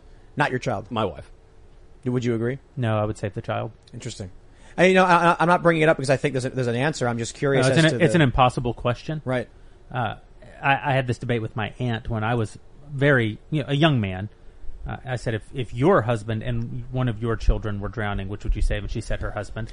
Well, I th- Well, real I quick, think the I, I was somewhat just- I was somewhat outraged at the time, but now I realize it's just an impossible question. Just the point, real quick, is when Ian asked, "What would you sacrifice your, you know, your family for?" You would sacrifice your family to save the life of a child or, or a member of your family. I, I also I don't know. You don't know what would happen in a situation, but I have mentally attempted to prepare myself to lay down my life for a stranger. Like if I were in a seven and a, a seven eleven and someone came in and started robbing people, would I put myself between the gun and an old woman who I don't know, or a young woman whom I don't know? I, I don't know. I don't want to claim virtue that I don't possess, but I, I've tried mentally to prepare myself for the fact that it would be my obli- I believe moral obligation to lay down my life for a stranger. What concerns me is that some people, and this is maybe this is an interesting thing for me to say, but that some people are evil and some people are good, and some people are. If you if you would sacrifice your good wife for some evil child that you don't know, he Well, turns we're- out to we're be all evil. Well, evil, aren't we? well, first of all, So evil child. no, no, no. You, you, you continue. It's Hitler. continue. Cute, I, I just cute, wanted to adorable mention. little demon. I think that I think a part of the difference between the answers is that Knowles' wife told him she's going to be watching a show tonight. of course, I would say my wife, honey. There's a It's like- great sketch in this Did you hear scenario of a guy being like, "I'm sorry, honey, I have to save the child," and then when he pulls the kid out, He, he, he- you don't see the kid's face, but then when when he when he puts the kid down, it's got a Hitler haircut and a mustache. He's like, what have I done? the reason I ask is because are some people better than others? Are some people more Yes. valuable to the species? I do believe that that's true. And for whatever reason, maybe the other person's toxic. Maybe they've eaten toxic foods. Maybe they were raised poorly. And like, but if you don't know ahead of time, Yeah, in a tri- in a triage situation, right? The, the the example we keep using is this like acute emergency. There are two people in the rapids in the current drowning. You're not in a position in that situation to make a moral determination between the individual and the other individual. You're making fairly broad. Don't you think though that you you have a as a head of household as a husband that you you your primary responsibility in that situation, even if you would lay down your life for the stranger, I I like to think that I would at least mm-hmm. that you have a, a responsibility of loyalty and as the head of your household to go for the wife before the stranger, even if it's little baby Hitler and or, and, whoever we and arguably too. Well, arguably too, with your wife, you can have more children. Yeah. So it's it's a tough question. Yeah, I, I, again, it's an impossible question. I- I'm I'm interested in what Michael's saying that you certainly, as a husband, as a head of a house, you have an obligation, uh, a moral and spiritual obligation to your wife. At the same time, I believe that my wife would want me would want to sacrifice her life for the child as well. Yeah, Let- yeah. let- let's not ask- Elisa. She's a killer. She she killed the kid herself. All right, all right. all right. Here, Precocious now, here, hear, hear me out on this. Right, you're standing in front of a rapid, and there's your son being swept away, Mm-hmm. and equally distant is a dog, but it's got a bag strapped to it that says "Cure for Cancer" Oh on it. Mm. Now, mm-hmm. Well, how do I know some pretentious dog owner didn't just put that there Yes, so Joe that we would Biden's want to save their kid? You know, it's so weird that we're having this conversation right now because I was asked this question at Yale about three days ago. A Oh, kid, wow. a kid walks up and he says, "To to end world hunger." Would you fillet another man? it's me and it's Senator Cruz is there too, and you're both like yes without question. yeah, obviously, yeah. Where do I sign up? And uh, so, uh, but I, I had an answer right away. I mean, uh, you know, obviously the kid was just trying to get some laughs, but it actually is a simple question. It, it gets down to a, a basic ethical question, which is, do good ends justify Mm-hmm. immoral means? And then apparently the Yalies were confused that I thought that particular act was immoral. With the, you know, hey, listen, we'll get to that later, maybe. But like, why? Why? Yeah, but it's but it's a really basic question in ethics, and it's the the answer is no. Good Yep. ends do not justify immoral means. Then you can justify anything. Right. And probably the premise in all of these qu- cases is absurd and won't pan out that way. So if it's do I save the human person or the dog that maybe the dog will magically lead me to cure cancer, you you still you always have to pick the human, even if the dog actually will lead you to cure cancer. Yeah, it's uh, it's interesting. I You- suppose you- if you knew, just, not to, if- if you knew, you're the scientist, you've been part of the team, you have the cure for cancer, you put it in the bag so the dog could guard it. Somehow both things are now in the river. That in that situation you've taken ambiguity out. Right. You're not saving the dog. You're saving the cure to cancer. In other words, you're allowing the person you love to die because of a belief about the lives of thousands or millions of humans. that and- is that is uh, a different. That's a different moral. real, think real quick, ideas real, or real- real quick, technology just to are address. I want to address what you valuable said. human Save, choosing to save one or the other are both moral acts. It's just a di- difficult one. Yeah. In, in your in your analogy, you have a choice between an immoral act, immoral act for a positive end. You know what I mean? I, I suppose so, e- except I don't know. I mean, in, in the in the act itself. So not merely you're not saying I, the, the act here is I am going to cure cancer, but you know, and obviously we're in a slightly absurd scenario. But if you're saying I'm saving the dog that does have this real 100% cure for cancer. Or you're saving the child. I'm not convinced that those acts are of equal moral weight. I think I- you I- still go for the child. also- I agree, don't. I agree. I don't on. because I don't think you're saving the dog. You're- Let's that you're saving uh, information. Well, no, no, later no, no, down the line. hold- But isn't hold- that still hold- concept? Would you preserve the world's I wanna, I wanna information clarify. let me let me clarify. die? What I'm saying is, if you were just to save a dog or save a person, they're both moral acts. They're not equal. The human obviously yeah, should yeah. be saved, but if if it was like kill the dog to cure cancer or save a child, it's like well, don't take the immoral act of killing the animal, right? But but then even to take it even further, then then we're really saying, okay, would you save your child or a million people who aren't your child? Right? 'Cause that's what you're saying. When you say you're going to cure Yeah. cancer, you're saying a million oh, strangers or your child. All and in that case, Wait. I think it comes back to the same role Although, that I. Hold al- on. although God, God chose the million people. what do you mean? Uh, God allowed His mm. child to die. He did. Yeah, for yeah, the sal- did. for the salvation of many. Yeah, also, To, to well- quote to quote a great man, better that one man uh-huh. should die for the nation. Yeah, yeah, that's true. But then, to, no, that, that's it's actually a very good point, Jeremy. But I, I still don't think in that case, if I am the head of my household, am I supposed to sacrifice my son? you know, God stays uh, Abraham's hand. But I don't know. It's a good question. That sounds like a, a test of God if you found yourself in that situation. I just I have a hard time believing that you've all forgotten the economic motivation here to having the cure for cancer. All right, all this. Oh, I would save the dog because I care about humanity. No, you want to sell the cure. No, you're right. I see you and guys. then clone your kid exactly. with all the money you make. You're like, I've got enough money. I cured. You want to you want to take the cure and say I'll destroy it if Big Pharma I'm writes here me a to tell check you, every. as a Richie Rich, let me just tell you that if I had the kind of money that came from curing cancer, I would probably just drown kids for sport. You'd just be like, nothing, nothing, uh, it, it is Ecclesiastes, like nothing can satisfy, nothing brings me joy. No, I just drown children. Jeremy, you've been rich for four days. Yeah, I don't know, man. The Marquis de Sade was right. I don't know. It seems like there is a utilitarian aspect to this because if you're willing to save information uh, or technology and let people die as a result, then it's like where, how where does the line draw there? Hmm. How many people would you let die for the greatest technology? Yeah, Tim? I, Yeah, right. it's- I mean, it's- so now we're kind of back at the first part, And though, I think where I that's just say, if why you, Knowles is getting the base principle here. yeah, yeah, yeah. Because if you 15? if you just reject utilitarianism and and consequentialism and all that, then you know, then it's then you're just like you're never confused. What's a good number? Forty-two. Yeah, forty-two. That's, the- that's the mean- meaning of life. Yeah. Yeah. wow, that's tough, man. Uh, the ends don't justify the means. I'll never Yeah. accept that because there are no ends. This is what we hear Mm-hmm. from Antifa and these these uh, uh, lying media manipulator and cult members is that if we just be evil now, it will be good later.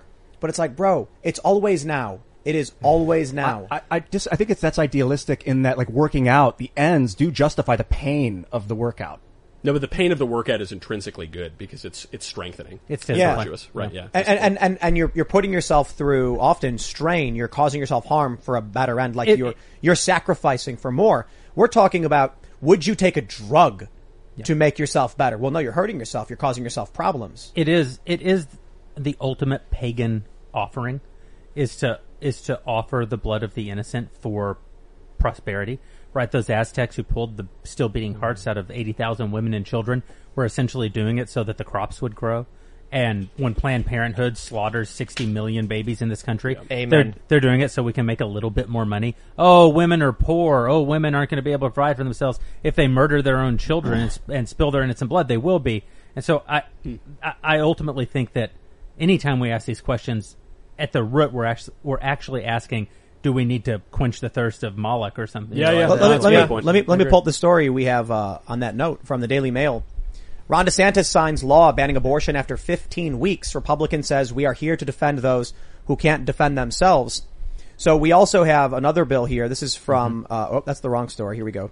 Kentucky lawmakers override Governor Beshear's vetoes on abortion, fairness, and women's sports. We're seeing across the country. Yeah. Many states are just saying outright Roe v. Wade is no longer relevant. They're just passing the laws. I think Oklahoma made the, the, that bill, which outright makes abortion a felony. Well, but Colorado passed a law, or Colorado's governor passed a law this week, or proposed a law uh, that says abortion all the way up until the moment of birth, which also says that Roe v. Wade doesn't matter Right. because Roe v. Wade disallows that very same concept. So on both sides, at, bo- at, at both political extremes, Roe v. Wade, because Roe v. Wade was a nonsensical ruling in the first place, Yeah. it can't actually play out consistently, so nobody does. you want to break down Roe v. Wade for us? I don't think we've actually ever actually got into the nitty gritty. Well, I, I don't have my magnifying glass to find the emanations of the penumbras that, that entails this constitutional right, but it's just it's just a nonsense decision that came out in 1973 that said because of a vague generalized right to privacy and the vague emanations in the penumbras, abortion's nowhere in the text, and if it is anywhere in the text, it's in the 14th Amendment and it prohibits abortion. But uh, because we don't want to deal with it anymore, it, it created this fictional right to an abortion, and ever since then, the pro-life movement's only grown stronger. You, you had it come back again in uh, 1992 with Planned Parenthood v. Casey, which created a different justification for abortion. Because again, as Jeremy said, it's it's not in the text, and so you you come up with this new justification, which uh, focuses more on the tr- trimesters and viability, and that doesn't make any sense because with new technology, babies are now viable at a much earlier stage, and so right now, uh, just to put on my Nostradamus hat and predict the future here, uh, we we do seem to be at the first spot since Roe versus Wade where the court, I think, is likely to overrule Roe. And the mm-hmm. reason I think they're likely is because from the oral arguments, one, you've already got Clarence Thomas, you've already got Alito. It seems like you got Kavanaugh. It seems like you got Barrett. It seems like you got Gorsuch. There you go. 5-4. You don't even have John Roberts yet. If Roberts joins the court's libs and it's 5-4, Clarence Thomas writes the decision. And man, that decision is going to be hmm. good. Okay. So I think Roberts to preserve the integrity and legitimacy of the court and actually to water down as much as he can the way that they would overrule Roe, I think he has to join the conservatives. So then you get a 6-3 decision. Uh, th- This can't be right. Bill Maher said that Republicans didn't want any black Supreme Court justices. How could you? How could you tout the? it's like the only one we like is the black guy. You know? This concerns me if I think if they do try to make abortion illegal, that you're going to see a large uptick in miscarriages. And what I mean by that is women accidentally falling over on purpose and landing on their stomachs until the baby's dead. Uh, it's terrifying. I just don't see. The, I don't think you can Oh, ever I stop don't women think- from killing a child they don't want. you can I, I don't reduce the think, number. Yeah, and I don't think that's bad. People are like, you want women going into back alleys and putting their lives at risk? Yeah. But by the way, But I- that's I- actually I want them to mythical. be- The I back want them alley to be at abortion- risk if they are you- killing You their can break children. this down if you want. Well, al- Also, overturning Roe doesn't make abortion illegal. This is mm-hmm. this is the great lie of the left: is oh they're going to overturn Roe and no woman will be able to get an abortion, if only. But that's not actually what will happen. What happens when they overturn Roe is it it basically re- uh, becomes a states' rights issue again. And as you can see, between the laws in Florida and the laws in Colorado, federalism is alive and well in this country. Even 15 weeks puts you just on average with the most liberal democracies in Europe. No one allows abortion the way that we allow it in this country. No one except the Chinese and the North Koreans And the allows abor- Canadians. uh, yeah, and the It's Canadians those three. That's allows it. abortion the way that we do in this country.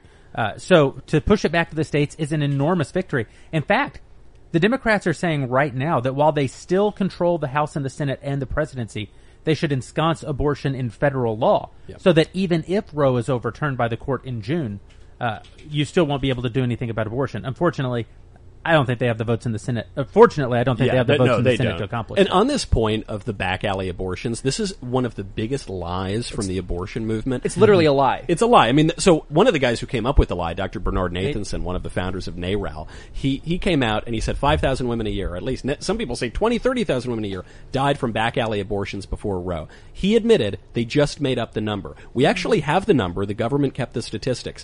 In 1972, the year before Roe versus Wade was decided, 39 women died from back alley abortions, illegal ones. 24 women died from legal abortions. And what's even crazier is when you look at the breakdown of states where abortion was legal versus illegal, your likelihood of dying in an abortion was basically the same, whether it was legal or illegal. That was in the early 70s. It would be obviously much lower now. Yeah, so we actually did a, an educational breakdown of this on for a FreedomToons video a couple years ago. But basically, in the 1930s, you had something like uh, a bit over 2,000 women who had died and been counted statistically as deaths from abortions and miscarriages. But that number decreased significantly after the advent of the widespread availability of penicillin. It was an issue of an- women not getting antibiotics. Take take a look at this comic. Uh, I saw this recently. I think I saw, I saw it earlier today on Twitter. But uh, can we can we pull that up? There you go.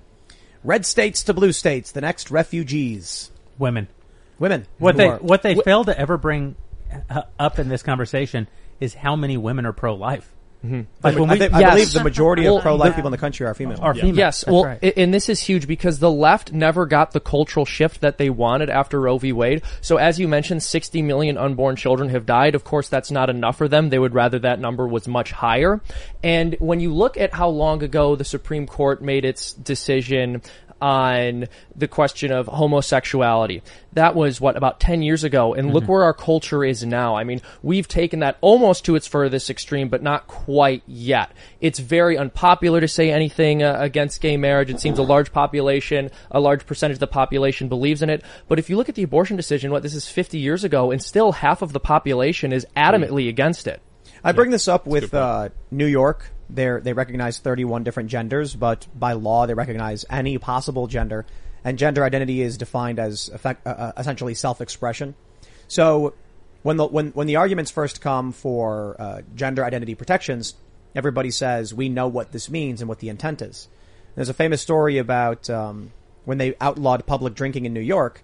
That one of the you know city council members or whatever said, "Let this law never be construed to say a construction worker can't enjoy a beer with his lunch." Sure enough, that's exactly what it means today. Yeah. So in New York, when they say we want to protect trans people, we all say we totally understand that. We don't want people to be discriminated against. And then what happens is the law is tested and someone will say, it says self-expression, that's how you defined it. I hereby challenge this and say my self-expression is that I can wear a clown costume into work or, or a fursuit or something. You know, there's an abortion tie-in here too. One of the main drivers of transgenderism in the culture is that second abortion case, Planned Parenthood v. Casey, in which the uh, romantic poet of the court, Anthony Kennedy, said that at the heart of liberty is the ability to define our own concept of existence, Yes. of the mystery of life. Scalia mocked it as the sweet mystery of life passage. You, you do, I, I don't even have to say this. You don't have the right to define your own concept of existence. No one has that right. It, it, you, you don't have the ability to do that either. You have a responsibility to accept reality and live in reality. But, but if, if Kennedy grants you that, well then it's just self-expression, I, right? I, I disagree. I disagree. Uh, this is my trailer, my rules. From now on, you will address me as God King. Well, also, Hey, Oh, man. There can be only one. Capital, capital but, K. But but in all seriousness, I mean, if you're extremely wealthy, you know, Elon Musk or Jeff Bezos can go to their company and say, from now on, you must address me as this. And I suppose if you're powerful enough, you can make people do what you want them to do. the Mad King, right? I mean, that's yeah, where they yeah, go. yeah. Yeah, that's right. Uh, It's also bizarre that like a legal scholar could determine that the law is about self-invention. Isn't it the exact opposite? It's about placing constraints on people. You know, I think I think you you can define reality the way you want, but you're subject to the consequences. You can say that there's a rock right there, and I can go hit the rock, but it's Tim. It turns out, and it, I'm going to suffer mad. co- But I might still psychotically have defined it improperly. That's still my right as a human. being. I know can this do is it. my big problem with the whole conversation about uh, about transhumanity at the moment, which is if a if a man says that he's a woman, he legally is a woman. If a man says that he's a carrot and I eat him, they still put me in prison. It's awful. Well, Thank you for I- I- pointing that out. Discrimination. There's, There's a no better a better example is the man who uh, filed a challenge to his age and said, if if biology is self identity, uh, then, then I can identify as younger. And they said, no, you can't do that. And I, and you- so I, I've talked talked talked about this before, where I you know I talked to several civil rights attorneys in New York about the limits of this, and they said the judi- the judiciary exists to interpret the law. If you tried to say pull a fast one or challenge to, an ex- to to absurdity, they'll throw you out. I I uh, completely reject that that notion. That you could be a biological male, six foot three, 200, 220 pounds, you know, muscular, and identify as a woman, put on a dress, go to a court, and the judge is not allowed to, to mock you. The judge must accept you under the law. But if you put on a fursuit, under the same exact provisions in the law, you are protected. That the clothing you wear cannot be discriminated, the name you choose. So I am Volciferon, Herald of the Winter Mists. Mm-hmm. This is my, my identity. A judge can laugh at you then. I understand there is a distinction. The argument is that in modern culture, we recognize transgenderism as a legitimate issue and we mock furries. But I reject the premise because eventually what we see is people will test the limits of the law and eventually in one generation or two, a judge will say, it does say that. Who am I to, ju- who am I to test, say no? the, test the limits of not only the law but reason itself. Like I, I think of myself as a magnetic being, for instance. Not everyone I has say to that about agree- you all the time. Thank you, You're Michael. so you as well. Uh, not everyone has to agree with me on a daily basis, Very and if I stray too far from reality's observation of what I am, they're going to think I'm a psychopath and put me in like a psych ward. So you have. You can self-identify however you want, but you cannot bend reality. I don't know if there's an objective But how do you how do you do it then in practice? Is my because peop uh, this is seems to be the middle ground that people try to find is look, I don't care how you I self self identify in your own mind, but just don't make me participate in it. But the whole point of identity is so that you can be identified. So ha- eh, we live in a society, we live in a political community.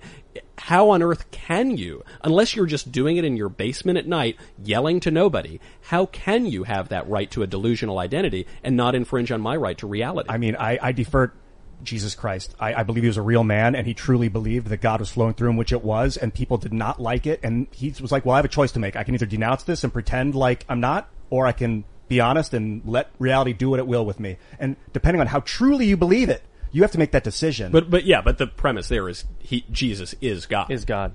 we were told.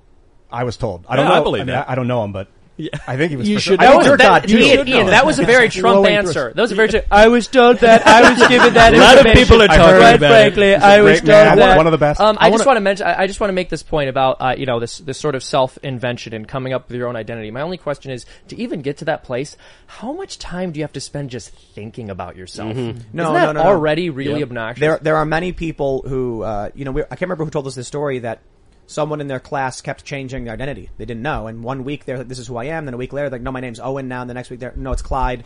And it's just like if, if it's, if there's no identity, then it can be anything at any time, and, and there, there's no legal definition. There's no, no legal distinction. Not it can to get- just be. Not to get too theological here, fellas, but isn't look Do teen- it. teenagers do that all the time, right? teenagers. That's sort of the definition of being 13 years old as you try on new identities. All the, to, I'm goth now. I'm a rocker or whatever.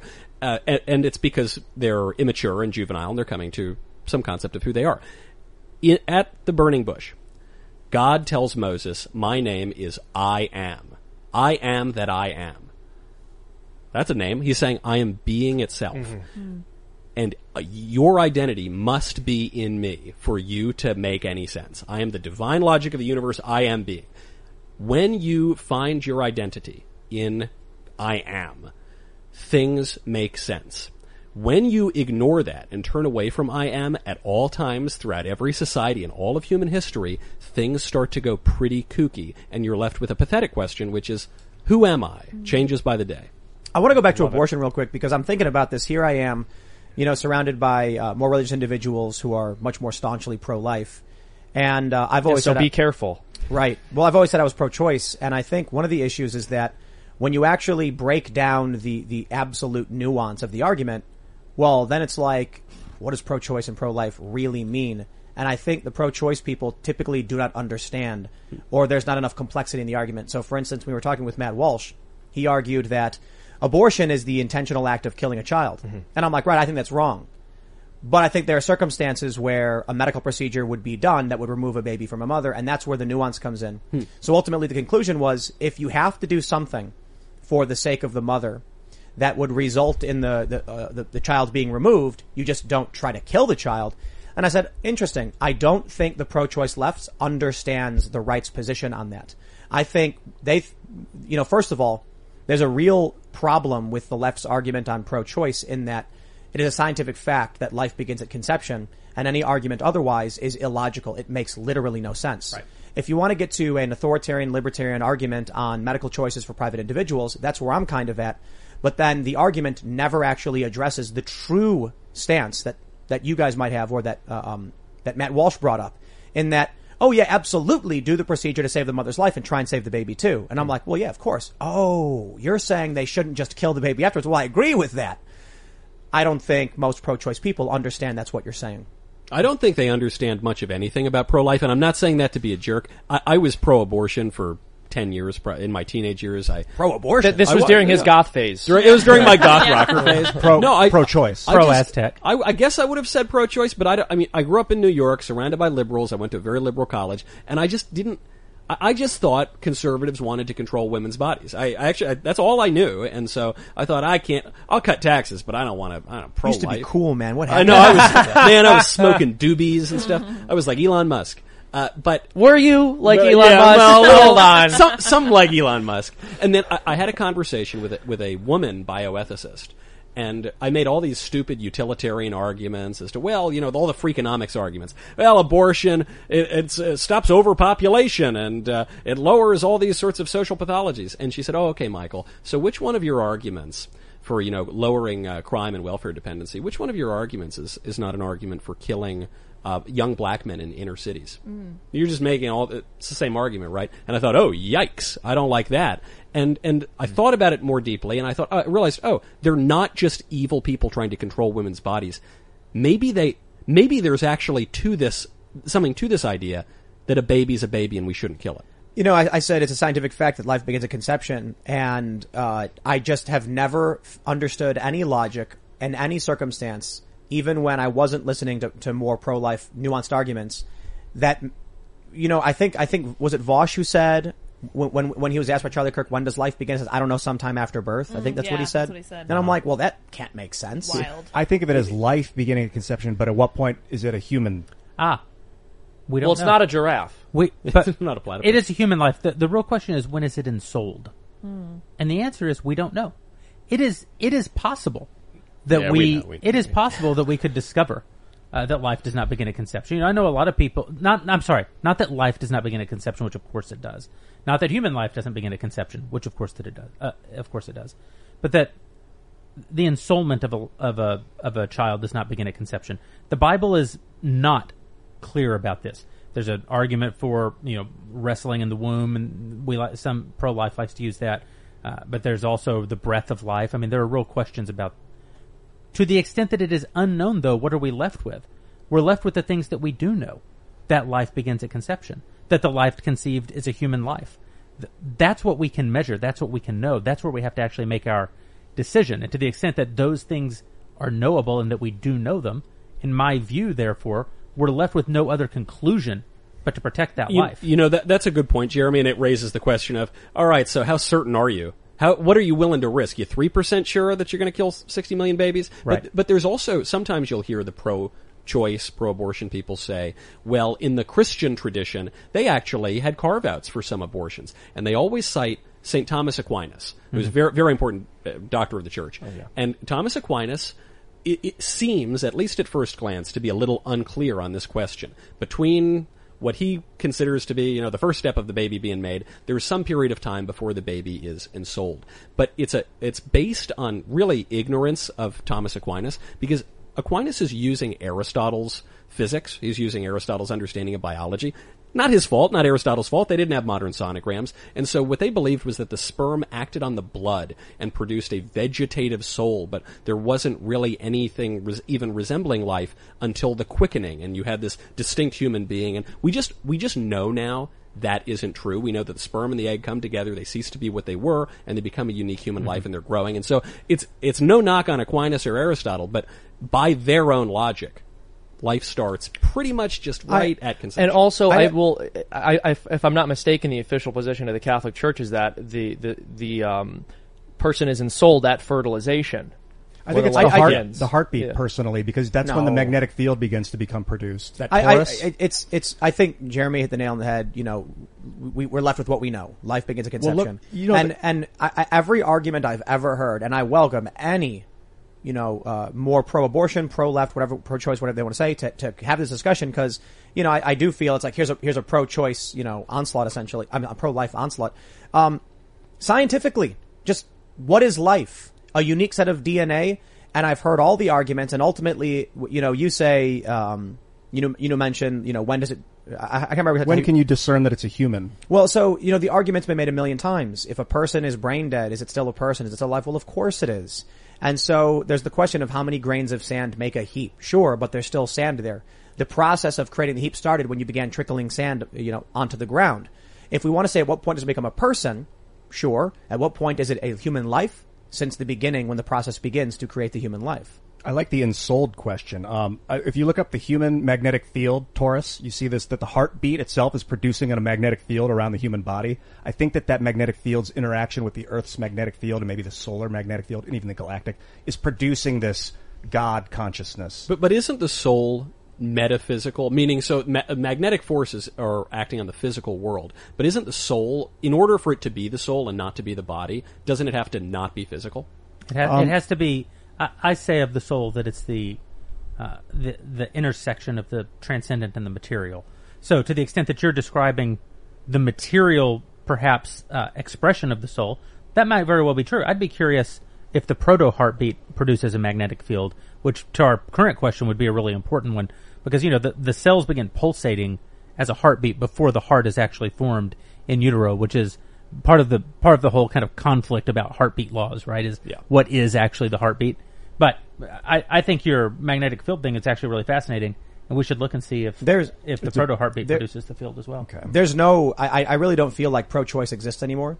And I think it's, it's become a shield for what is overtly pro-abortion. Yeah. Hmm. The reason is I grew up, um, with a family that said abortion was wrong.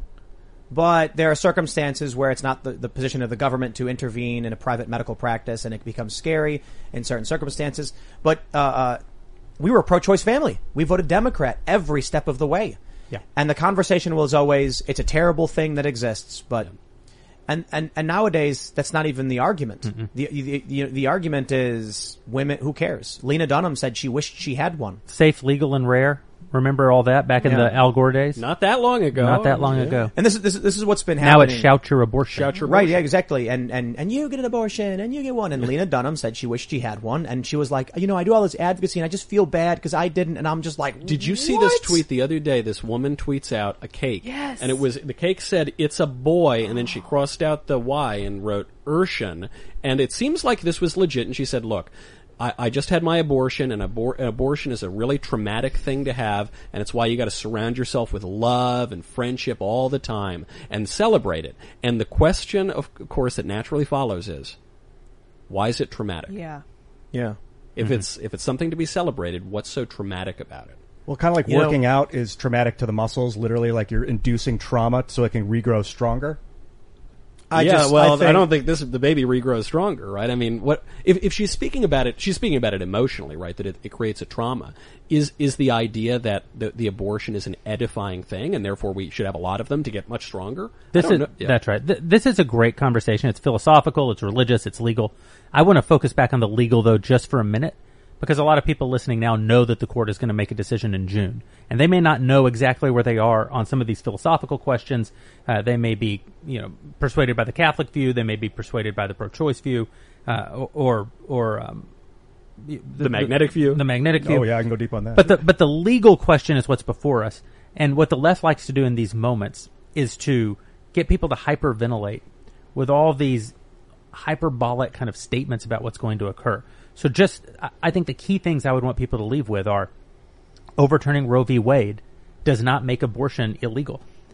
Overturning Roe v. Wade gives the states the right to make abortion Yeah. illegal. And I doubt that very many states would do it.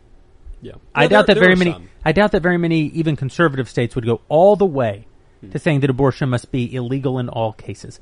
I think that the most likely thing is that you'll see a radicalization on the in in blue states where we where we basically get rid of all the constraints of Roe v. Wade and Casey on viability and other sorts of standards, and you can essentially kill babies after birth, which is actually a thing that happens.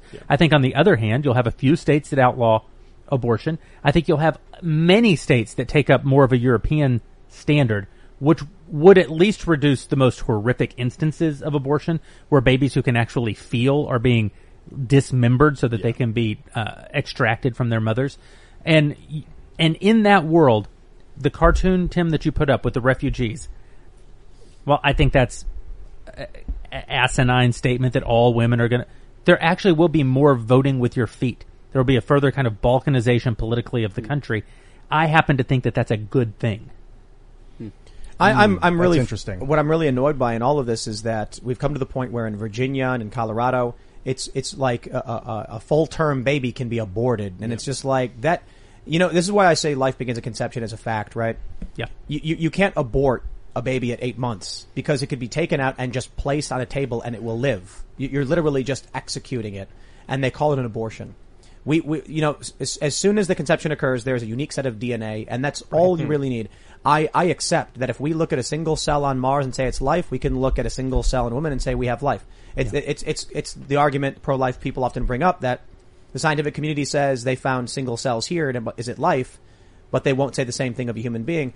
I, I, I accept the scientific reality of a unique set of DNA. The problem is, as I mentioned with my family growing up, the left's stance now is if you are pro-choice, you are on board with mm-hmm. unfettered access at any point to some of the most disgusting procedures of killing babies. And I'm not talking about the, the, the, the right-wing perspective of, you know, on day two of, you know, a fertilized egg, you're, you're killing a baby. I'm saying, imagine that you are a, a, a Democrat and the baby is, or, or uh, uh, Gosnell. He would deliver the babies There's and a guy, then kill them. There's a guy right now, Cesare Santangelo. Yep, in DC. The story just broke. He's done this to hun- at least hundreds of babies, probably thousands of babies. We're talking full term or nearly full term. In some cases, almost certainly were actually born first, and then he's killing them. He's the worst serial killer in America, and Yep. no one wants to say his name, just like Gosnell. because the process of abortion for uh, the process of late term abortions is they just kill the baby, which could survive on its own. That's right. And and the other thing is, and Michael alluded to this, technology is part of this conversation. Yeah. Because the the age of viability gets younger and younger and younger as we get better and better and better at medicine, at medical procedures. It's very conceivable that one day you'll be able to extract a zygote out from a woman and put it in some sort of pod and raise it uh, uh, up until you know it's able to breathe on its own as a uh, and get a driver's license. Uh, the, so the question is like, even if viability is your standard, what does viability mean? And they'll say, well, viability means when it can survive on its own. Two year olds can't survive on their own. Right.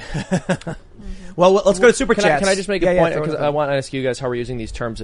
I want to make sure I didn't make an inaccurate statement earlier. But when we use conception versus fertilization, are we using these interchangeably? How are we defining? I'm using them interchangeably. Okay, but, all but right, the- then yeah. it's it's important to the Aquinas point because Aquinas would have said that abortion begins at conception. The question is, how long does conception take? Mm. So it, it's begins actually at an, conception? or I'm sorry, Oh, I was like, wait, life life, yeah. begins at conception. Right. But so it's that is an important distinction. Mhm. We just know now because of medical advancements Mm-hmm. and technology, we know that fertilization and conception and the sperm and the egg Mhm. going away and the new life beginning that they are the same act. Okay, yeah. Yeah, it's, it's it's a new life. It's it's an independent DNA set that begins replicating and Yeah, and it may never even implant. Like its entire Mm-hmm. the entire life of that new distinct DNA life form. Yeah. uh, And it- and may, it- may be a matter of hours. And the- the but for those hours, it was a distinct life. Uh, And- a and- human, and, we believe that a human has value. Well, that's the definition. Is it human forever. life? I, Yes. I still, I have not, I'm not comfortable Yeah. saying yes at this when, point. When when people say, uh, you know, I hate the the the, the sophist arg- sophistry on this one. When they say, oh well, sometimes it you know it won't stick and it'll be washed away or it'll be removed from the body or whatever, and I'm like, yeah, n- no one killed that like killed the life on purpose. That's Some- right. Sometimes people have heart attacks and die. We don't seek out you know nat- nature and be like, ah, we're gonna. But let's go to super chats and read what the audience has to say and the questions you guys have. Smash that like button if you have not already. Subscribe to the channel. Share the show far and wide if you do like it. And um, let's read what you all are talking about. Oh yeah, go to timcast.com, be a member. We're gonna have that member segment coming up in just uh, about an uh, 11 p.m. or so. All right. Oh, here's a good one. Saki's red landing strip says, "Knowles, eh? Was Klavan busy? Yeah, Real was, nice, you know. Buster. Real nice. You Yeah. can make it up to me by buying Speechless, Controlling Words, Controlling Minds, and paperback in June. Yeah, yeah. Klavan was busy, busy not being invited on the show tonight because we had Knowles instead. Yeah, that's right. It's a good one. We love you, Klavan. Find my geisha says, I know that Michael believes in regulations on the Second Amendment and Tim does not.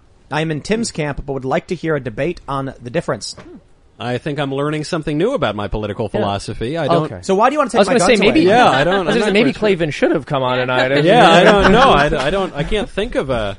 I mean, other than I mean, I, I I don't think that individuals should be allowed to possess nuclear weapons, but that's ah. pretty much the only limit Well, I've got. you Hold know? on.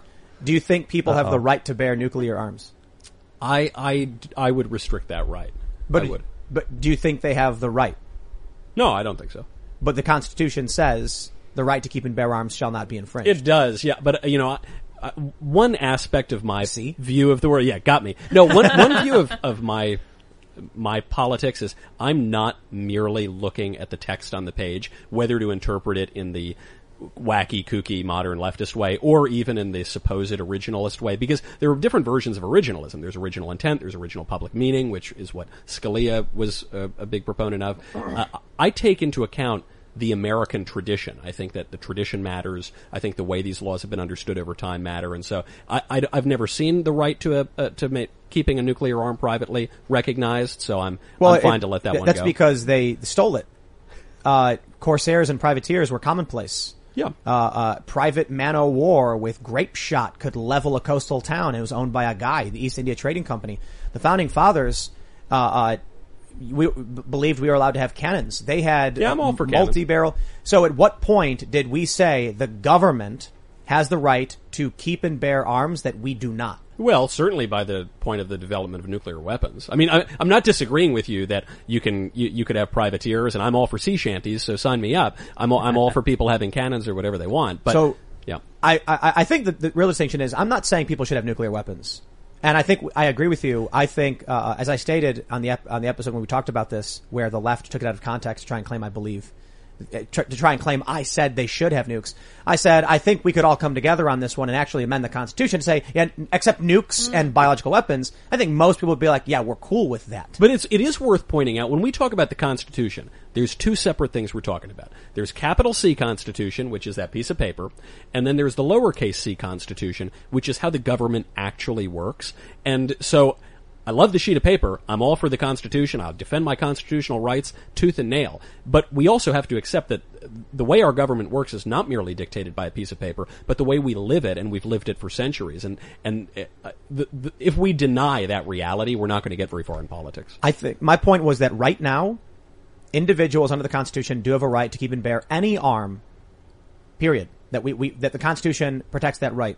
If if we don't like that, and I think most people wouldn't, it has to be amended. You can't just one day wake up and say we've all agreed Does the it though? Constitution. I mean, it, it, it, we practically don't have that right now. The, uh, you're right that the text doesn't say that, and we haven't had to change it. So it I'm- reminds I'm, me. inclined. I'm inclined to agree with you, Tim. Uh, that I think that the best use of the const the while Michael, what you're saying is true. I wish that it were not. I Right. think that I think that we are supposed to be governed by the Constitution with a capital C, and that if there are things about the capital C Constitution we don't like, we're supposed to amend the Constitution, and that the real problem is that we've moved away from the entire concept of enumerated rights. So even the fact that we're talking about the Second Amendment as though that's the guarantor of our right to bear arms, even that is Right. a misrepresentation of the founding intent, which was that Congress didn't have any right enumerated to them to deal with this issue in the first and place. And even further, you know, Scalia, he, he said, he, he interpreted the Second Amendment to mean that you could have any commonly held arms. And where did he get this from? Well, I don't know. He said he was a soft originalist, that he wasn't this hardline originalist. And uh, the, the, the fact is, I got to meet the guy uh, when I was a student. And we were all asking him about the Bill of Rights, and he said, "Who cares about the Bill of Rights? Yep. What protects your rights is not the Bill of Rights. What protects it are the institutions that the that the real guts of the Constitution set up, which have been changed and I think decayed Right. over time. And so, uh, when I'm when I'm talking about the lowercase c Constitution, I just mean as a practical matter, the way that we're actually going to maintain our rights and our liberties and our traditions is is by the way that we live, by the way that we're actually governed. The very fact that administrative agencies make all of our actual laws now is something that we have to grapple with. That's the way our constitution works. It's not just a bill up on Capitol Hill. You know? All right, let's read some more. We got Christina H who says, "Can the Daily Wire make the novel One Second After into a movie? It's about a small town trying to survive after the U.S. is hit with an EMP attack. Excellent shows this week, y'all. Thank, thank you. Looking forward to Miss Cooper tomorrow. Well, there you go. They want One Second After. Have you guys heard of that? I've not heard of One Second After, but we're making lots of movies and TV shows and kids content. Uh, and as we, as Michael has shamelessly promoted his book, Hmm. I will shamelessly promote the work of the Daily Wire and say that uh, we're busy building alternatives, cultural alternatives, because uh, not only are we not ultimately governed by the capital C Constitution, more's the pity, we're not really even governed by the lowercase c Constitution. Uh, we're governed more than anything by the lowercase c culture. And more than that, even the technology that we have that allows us to formulate the culture. Like if someone can shut you out of technology, shut you out of the, the town square, you're you're not able to influence the culture. Mm. Well, speaking of shameless promotions, FreedomToons is still not to 800,000 subscribers. All right. And we Come released one of the best videos we've ever released. Yo, Go over wanna sh- there I and just want to shout out Jeremy's Razors. Go pick one up. Jeremy'sRazors.com. Neil I Sawyer. hate Harry's.com. Oh, I hate Harry's.com. Neil Sawyer says. That's why you want to nuke. I'm just saying that it's strange that I've never seen Seamus and Ben Shapiro in the same room. Hmm. Use that information as you will. Hmm. Well, you might. You Someday. relatively soon. Okay, gang. Uh, here's the thing. Uh, So if you're going to accuse me of actually being Ben Shapiro, that's actually ridiculously offensive. Okay, Ben Shapiro is not nearly as intelligent or handsome as I am. Oh, all right, my. folks, and, and he knows it. He knows it. Fighting words. All right. Oh man, wild. You see, they're starting Dude. it again, and it's Michael's fault. I was listening to a review of the show and I heard Ben and I thought it was you. it's, I don't By know. It was time the way, warp. okay, It's uh, uh, All right. Be- be- What's he doing? being second to Seamus in intelligence and handsome, it's not an insult. Right? I'm, I'm not insulting Shapiro. Right? It's very high bar. Okay, gang. They're starting it again. I blame Michael for this. Eric Miller says, Tim, you've heard of Hanlon's razor, but have you heard of Jeremy's razor? to that which you can pay tribute to wokeness, you can pay tribute to freedom. You can use that if you want, Jeremy. That's pretty good. Wow. Fantastic. How's the Thank you. razor company going along? Yeah, and, and you've heard of Occam's razor. no, the, the razor company is doing great since I was last with you guys. We've sold 30,000 more razors and, uh, people, I think, I think people are amused, uh, by the fact that we, uh, that we're having a good time actually building these alternatives and challenging, uh, the sort of leftist hom- homogeny in our economy and in our culture. Uh, and I think it's only the beginning. What what I'll say is I'm going to get incredibly wealthy by uh, by taking advantage of all the opportunities that the left gives us, and they give these opportunities to us by act of hubris. That they believe that they can take conservatives for granted and still cash their checks uh, because conservatives have no alternatives. But I'm not the only one who's going to get wealthy. There are a lot of guys out there. Dan Bongino is, I think, a great one, uh, and there are more, I'm sure, on the horizon who we don't even know yet, who see all these opportunities being created and are going to seize them. And I genuinely believe over the next decade we're going to create economic incentive for the left to actually not be able to take us for granted Can I anymore. tell you something too?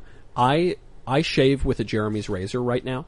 I previously shaved with a Gillette because I had ditched Harry's. Before Gillette, I shaved with a Harry's, and Gillette was bad too because they're half trans now. Mm. Also, Yeah. but the Jeremy's razor is a good razor. It is a better razor than the Gillette and the Harry's razor. Oh, interesting. I thought it was the best a man can get. I think I'm gonna get one. I'd like well, to try apparently one. not.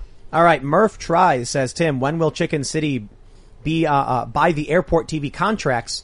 Chicken City twenty four seven. I am I am uh, proud to announce today Chicken City netted one thousand five hundred dollars. Well done. We reached 650 peak concurrent viewers on the channel today. And it's a 24-7 stream, so it's quite a bit for a new show. We're at uh, 29,000 subscribers, and we've consistently raised, uh, made over $1,000 on Chicken City every day.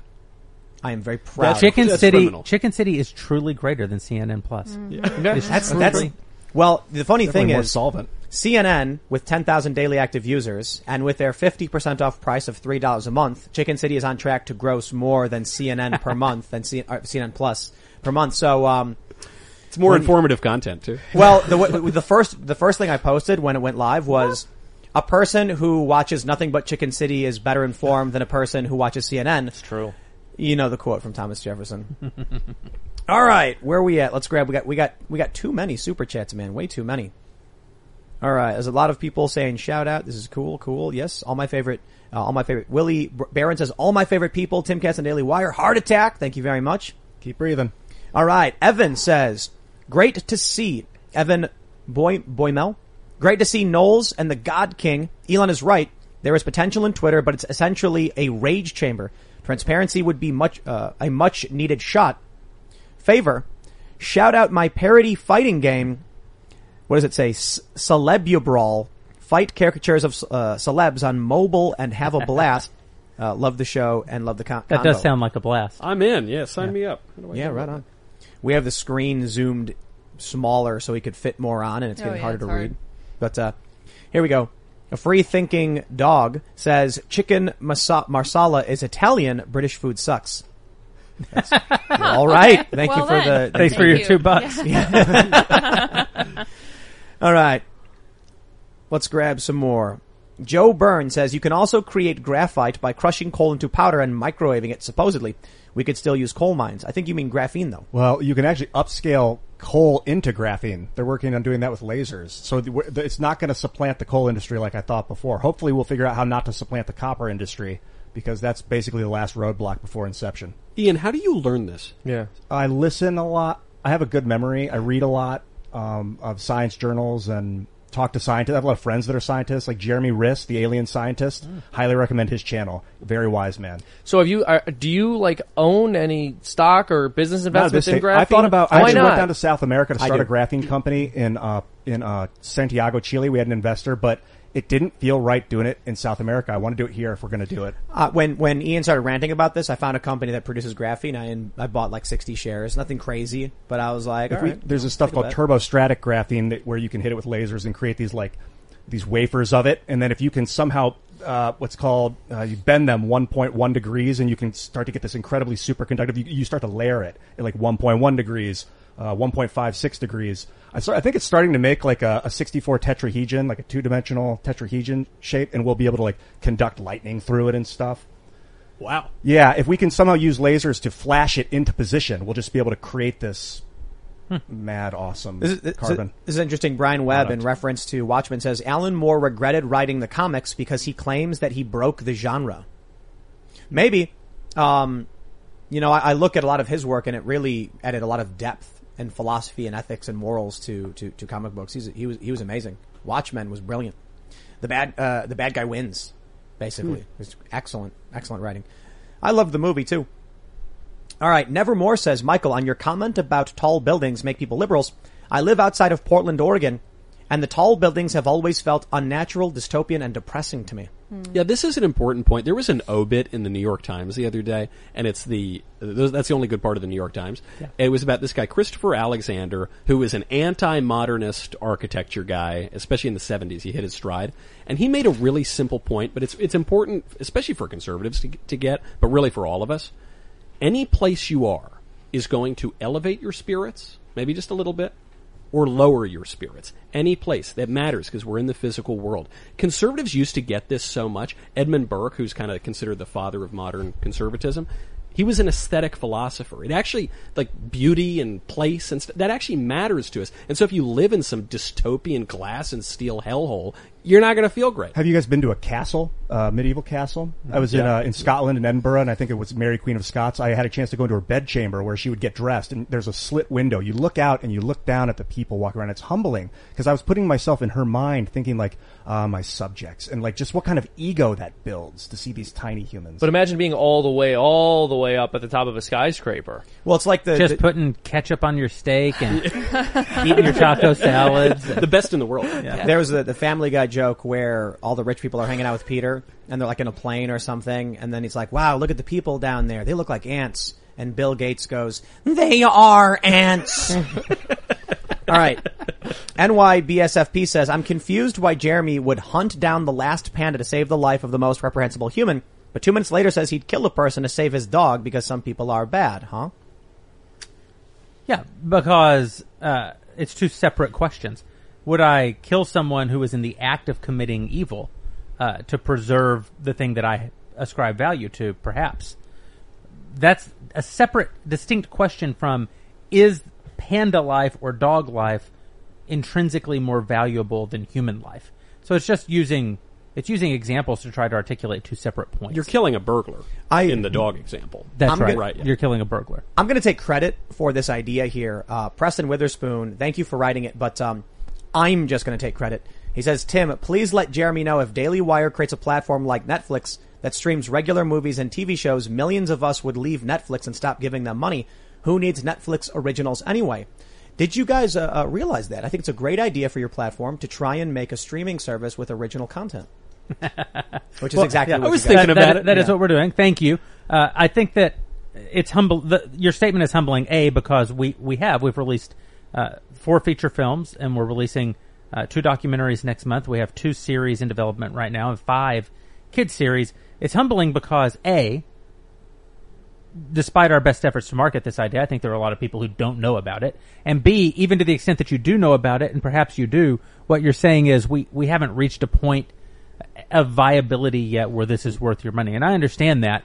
Uh, We, we certainly don't have enough content to make an offering to you on a, on a straight value proposition level, anything like Netflix. I mean, essentially, for 10 bucks, you can come to the Daily Wire and watch four movies, or for that same 10 bucks, you can go to Netflix and watch every movie and television show ever made. We're, we're aware of that distinction, but what we're basically saying is that the mission is part of the value that we're giving to our subscribers as well. And that the more people subscribe, the faster we'll get to that ultimate value proposition where we have enough content where it is well and truly uh, worth your money. I think it's worth it now because you also, in addition to that content I mentioned, you still get the Ben Shapiro show, the Candace Owens show, the Andrew Klavan show, the Matt Walsh show.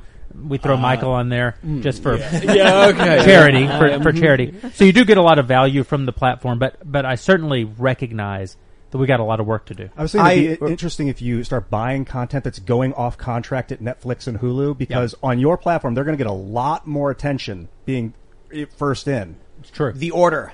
I like that show. It was like a teeny bopper CW style werewolf thing, and I was watching it, and then I was like, "They're not making another one, man." I was, I was, I was, I was enjoying it. It was, you know, the TV was on, but anyway, uh, let me just say, I have an LG TV. There's no, there's no OTT app for some of these smart TVs for Daily Wire, and I wasn't able to watch it. And then on our Sony TV, I wasn't. I don't, I don't know if I'm just doing something wrong or if you guys are, you know, moving. Are you going to get the OTTs? Yeah, we're Oh, bu- we're building OTTs actively right now. The the couple that we have, Roku and, and Apple TV, are getting improved because they uh, they're they're not at the level that we think they should be. Uh, but yes, that's a place we're making very active and, investment and right just now. because of the jargon, it means over the top. So it's a reference to uh, TV, smart TVs, Roku, Apple TV, so that on your TV you can just have the app. So you can you can currently on Roku and Apple TV.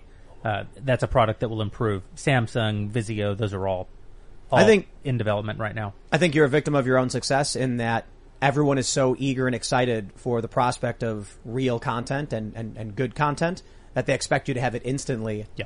You know, and I, you know, I I think a year you guys are going to be the snowball rolling down the hill with great speed. So I'm excited for Thank that you. for sure. All right. What is this? Prometheus says, make wearing swords fashionable again. Ian, have you heard of borophene? Daily Wire anime when, God King? Would you like to answer first? Not soon enough. I think borophene, I've heard this is like the ninth time someone's told me about it in the last two weeks. So, uh, it's boron. It- it's similar to graphene. I think it's similar structure, structurally. Um, but it apparently is incredible. Orange Red says, Tim, in the movie The Good Son, an aunt has to choose who to save, her nephew or her son. Watch it. Macaulay Culkin and Elijah Wood play the kids. I think I saw that when I was real young. And isn't like one is, is a bad kid and one's a good kid or something? like just a genuinely evil child. Yeah, and there's a whole debate between uh, whether it's psychopathy and mental illness or just true evil. Like you've got, you boil it down you to. know, two kids that are in a river going down full speed and one's just a really nice, good kid who wants to help everybody, but the evil kid is holding the cure for cancer. Yeah, I would kill Macaulay Culkin. I think. Oh wow. And of course, just- the evil Ah. kid. Of course, the evil kid has the cure for cancer, right? How do you come across that? He stole it from a lab. Exactly. You're like, oh, I gotta Because save that him evil now. kid is big pharma. He's I think not the going to rea- give it to us anyway. Don't save it. right, hold on, hold on, hold on. Let me fix the scenario. The evil kid and the good kid are both in the river. The evil, the, the evil kid has the cure for cancer, and you have a very powerful net gun that just so happens to fire two nets at the same time, Mm. tethered to a rope that will save them both. That's what I'm No. talking about. That's But one a of- but- dilemma. but- You're not bound by reality. But You one of them is ugly. yeah, Oh, Is the- okay. you shared but it one of the, the- other kid twice. two good kids. No, we saved them. We saved them. Of course. All right, all right. What does it say? Uh, Zaka Inen says, "No matter the impossible choice, no one gets out of this alive." Love the con. Love this mm. conversation. It was good. It was good. In the end, we all will meet our maker. All right. and maybe even during the process. Yeah. Lex McCormick says, You three Christian men, how can I hear God? I am lost but seeking hmm. and am met with silence. Other Christians tell me that evil seeks signs and wonders. I hope I'm not evil, but I do wish God would speak to me so that I might know him. As my priest said once in the introduction to a book, an evil generation looks for signs and wonders, but a stupid generation ignores signs and wonders, and they are there. The Christian view of the world is rich in symbolism, but y- you're not gonna you're not gonna be hearing a you know a, a voice come out of the sky probably uh, you know anytime soon. So uh, maybe you will, I don't know. But where can you hear the word of God? Well, I've got two really simple answers. They're not going to sound cool and mystical. Uh, go to church and read the Bible. That would be a good place to and pray. I- that would be a good place to I, start. I just, I just want to point out that I just, I just think the idea that there is some greater power that created everything, that there's some kind of purpose to all this, and that there are signs for us to see is, is completely absurd. What makes more sense is that an advanced species created all of this for some purpose, and that we're here for a reason, and there are signs in the system. Like a, a, a, a godlike species. Yeah, right, like a From godlike outer species, space. right? But Not a god, but to, though. you know, or, or some, or, Not or like a god. you make a great point. Not a real god. uh, but we, we, we love, we love talking Can I, about the. May I uh, say something to that yeah, last yeah. question because it's such an important question, and I always like to point out that if you read the narrative of the Gospels, uh, Christ went through the Galilee and drove out all disease. It says that he went from village to village and healed everyone, and this was his ministry for several years. It culminates uh, in the events that precede Palm Sunday last week with the raising of Lazarus from the dead. He literally speaks into the tomb and calls forth uh, Lazarus, who's been dead uh, four days, in, in the in the presence of people who believe in him and people who don't believe in him. And no one contested these miracles. In fact, it says that the, the high priest, I, I referenced this line earlier, but without context, that the high priest himself said after that, uh, essentially, it's better that one man should die for the nation. Uh, that, that, in other words, they began to plot to kill Jesus, not because they didn't believe in the miracles, but because they did. I say all of that to say, even people who literally heard God speak, people who literally stood in the presence of God's Son and watched him call forth the dead to life, didn't believe. And so I understand the desperation of, of non-belief, and I understand the longing that is in, in the human heart to hear God directly, that you might believe in him. But it is a mistaken view. If you did hear from God, there is absolutely no certainty that you would believe. Hmm. And so the better thing to realize, Hmm. I think, is that what God values most highly is faith. And faith is the substance of things not seen, things not heard, things hoped for. And so in many ways, it's a great gift from God that we don't see and hear from Him. And that instead we're left with the opportunity to put faith in Him, which is an unsatisfying, it's, it's an even more unsatisfying answer than read the Bible and go to church until you realize the beauty of it. That it is in faith that we can be saved and not in certainty. And, and, uh, in that way, it's, it is quite a, a gift from God that we don't always hear his voice or see his face. All right. our our strike says Tim. When I asked if you'd change your mind on possible fraud of Republicans, if Republicans lost midterms, you dismissed it, and I felt disrespected. It was a sincere question. I did not dismiss it. Um, I, I I'm sorry you felt that way. What my point was, in 2018, I was adamant Republicans were going to win and win big, and then they didn't. Mhm. I didn't assume it was because they were cheated. I assumed it was because I was wrong. If in November the Republicans lose, I'm going to assume it's because I'm wrong. If evidence emerges of direct actions, I will consider all evidence. So the challenge I have, especially with like 2020 is we, we get stories about the campaigns run by Democrat politicians, the deals they cut with Republicans, uh, voter in the park, the universal mail-in ballots that was uh, recently ruled unconstitutional in Pennsylvania. And I say all of that is just actual politics that resulted in a shadow campaign that saved the election. Is the, is the best way you can call it. I've not seen evidence of watermarked ballots or, or, you know, overt fraud to a degree where I'm convinced that's the issue at hand. So even though I, I really do believe Republicans are on track to win, especially considering every poll and every outcry from Democrats, for one, there are many variables from now until today which I can't predict, and two, it's possible I'm not omniscient. Yeah, it's Just back possible. to the, it's back to Occam's razor, right? Yeah. uh, and I think this is right. I say of 2020, I think that there's there is abundant evidence that the election was rigged. There is not enough evidence that it was stolen. Yep. And, and, and, and those are incredibly distinct. But, points. but re- real quick, just to make sure we clarify that, rigged in the sense that lawmakers got together a year in advance, they Yes. passed new laws. Yes. Uh, voter, like we mentioned, the voter in media park. literally suppressed stories that would be harmful to their preferred candidate. Right. In in that way, it's like the the referees uh, were only calling strikes on one side. Uh, it, it would be like if if uh, Jonathan and Isaac, Jonathan Isaac and I played a game of one on one. That is a rigged game, right? I, I, I am at a I am at a pronounced disadvantage going into it. That you can say that it is unfair, but it isn't cheating at that point that he makes all the points. It, it, this is an important distinction. There was a piece published in Real Clear Politics uh, not too long ago from a very serious guy who had worked with the Department of Justice on election issues, Mhm. and he he believes that there is evidence, hard evidence of s- actual stolen ballots in certain states, and he, he he leaves the conclusion vague as to what this means for the overall election. But that would be, say, one piece of evidence Sure. of the sort you're looking for. But to your point, Jeremy, is that sufficient? To do what in the political process? How is that going to overrule an election? And and the question of rigging and outright stealing. Oh, there there's a distinction. And, like you, Tim, I'm open to the. I've seen some evidence, even using geolocation type data, uh, that is fairly compelling that there was some cheating going on. I'm open to the idea that an election is stolen. You just have to pr- you have to prove it. I, I, I think there's two big things at play, mm-hmm. and I think people don't want to believe them. One is that I oft, I told this to Steve Bannon. I said I know people who are as dumb as a box of rocks with no business in politics. They couldn't tell you who Ruth Bader Ginsburg was. They don't know how many Who? justices there are, and they post videos of themselves voting. They took away sports. They took away video games. They took away movies. They locked people in their homes and told you it was Trump's fault. And I saw people that never got political mm. in my life f- had with nothing else to do getting political. Yep. We saw what happened in Pennsylvania. They ruled this this this universal mail-in voting unconstitutional. I'm like, dude, it all happened above board. I think you just don't want to accept it. That for a year, Republicans actually were Yeah. working against happen. Republicans. It's also when people say you believe that more people turned out to vote for Joe Biden than Barack Obama, and it's like no, they didn't have to turn out. They legal, they lawfully changed the nature of the of uh, the election to instead of having to go stand in a line, you had to check your mail. So of course, when you make it that easy, there are going to be more votes. That's why they wanted it, and it makes it harder for. Uh, it's an advantage for Democrats because of urban density compared to the the uh, disparate nature of r- uh, rural uh, uh, environments, which are more Republican. But we've gone a little bit over, and we got to do this. Uh, Can I, can I point out the problem of tallying votes by with a corporation behind the scenes and people that people aren't transparently allowed to witness is a code red problem with our elections. We need to see every vote on some sort of public database so we can verify our systems. I agree. Free to with, vote. With that, my friends, if you haven't already, smash that like button, subscribe to this channel, share the show with your friends, and head over to timcast.com because we're going to have that members only segment going up at about 11 p.m.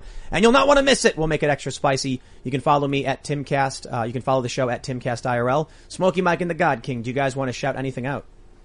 I'd like to remind people that the book Speechless Oh, hey. coming out in paperback. Head over to Amazon.com. Buy yours today. That's true. And if you want to be hairless, you should go to IHateHarrys.com and get a brand new razor. It's the best razor out there on the market. And you can do that right after you get speechless controlling words, controlling minds. Anybody else?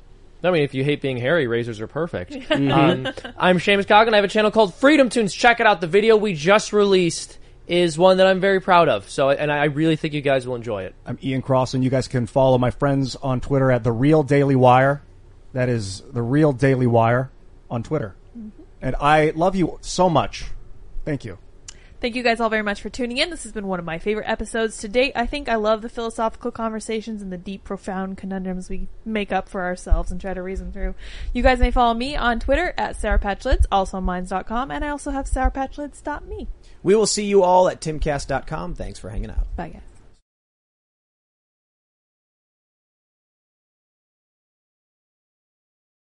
With the Lucky Land slots, you can get lucky just about anywhere.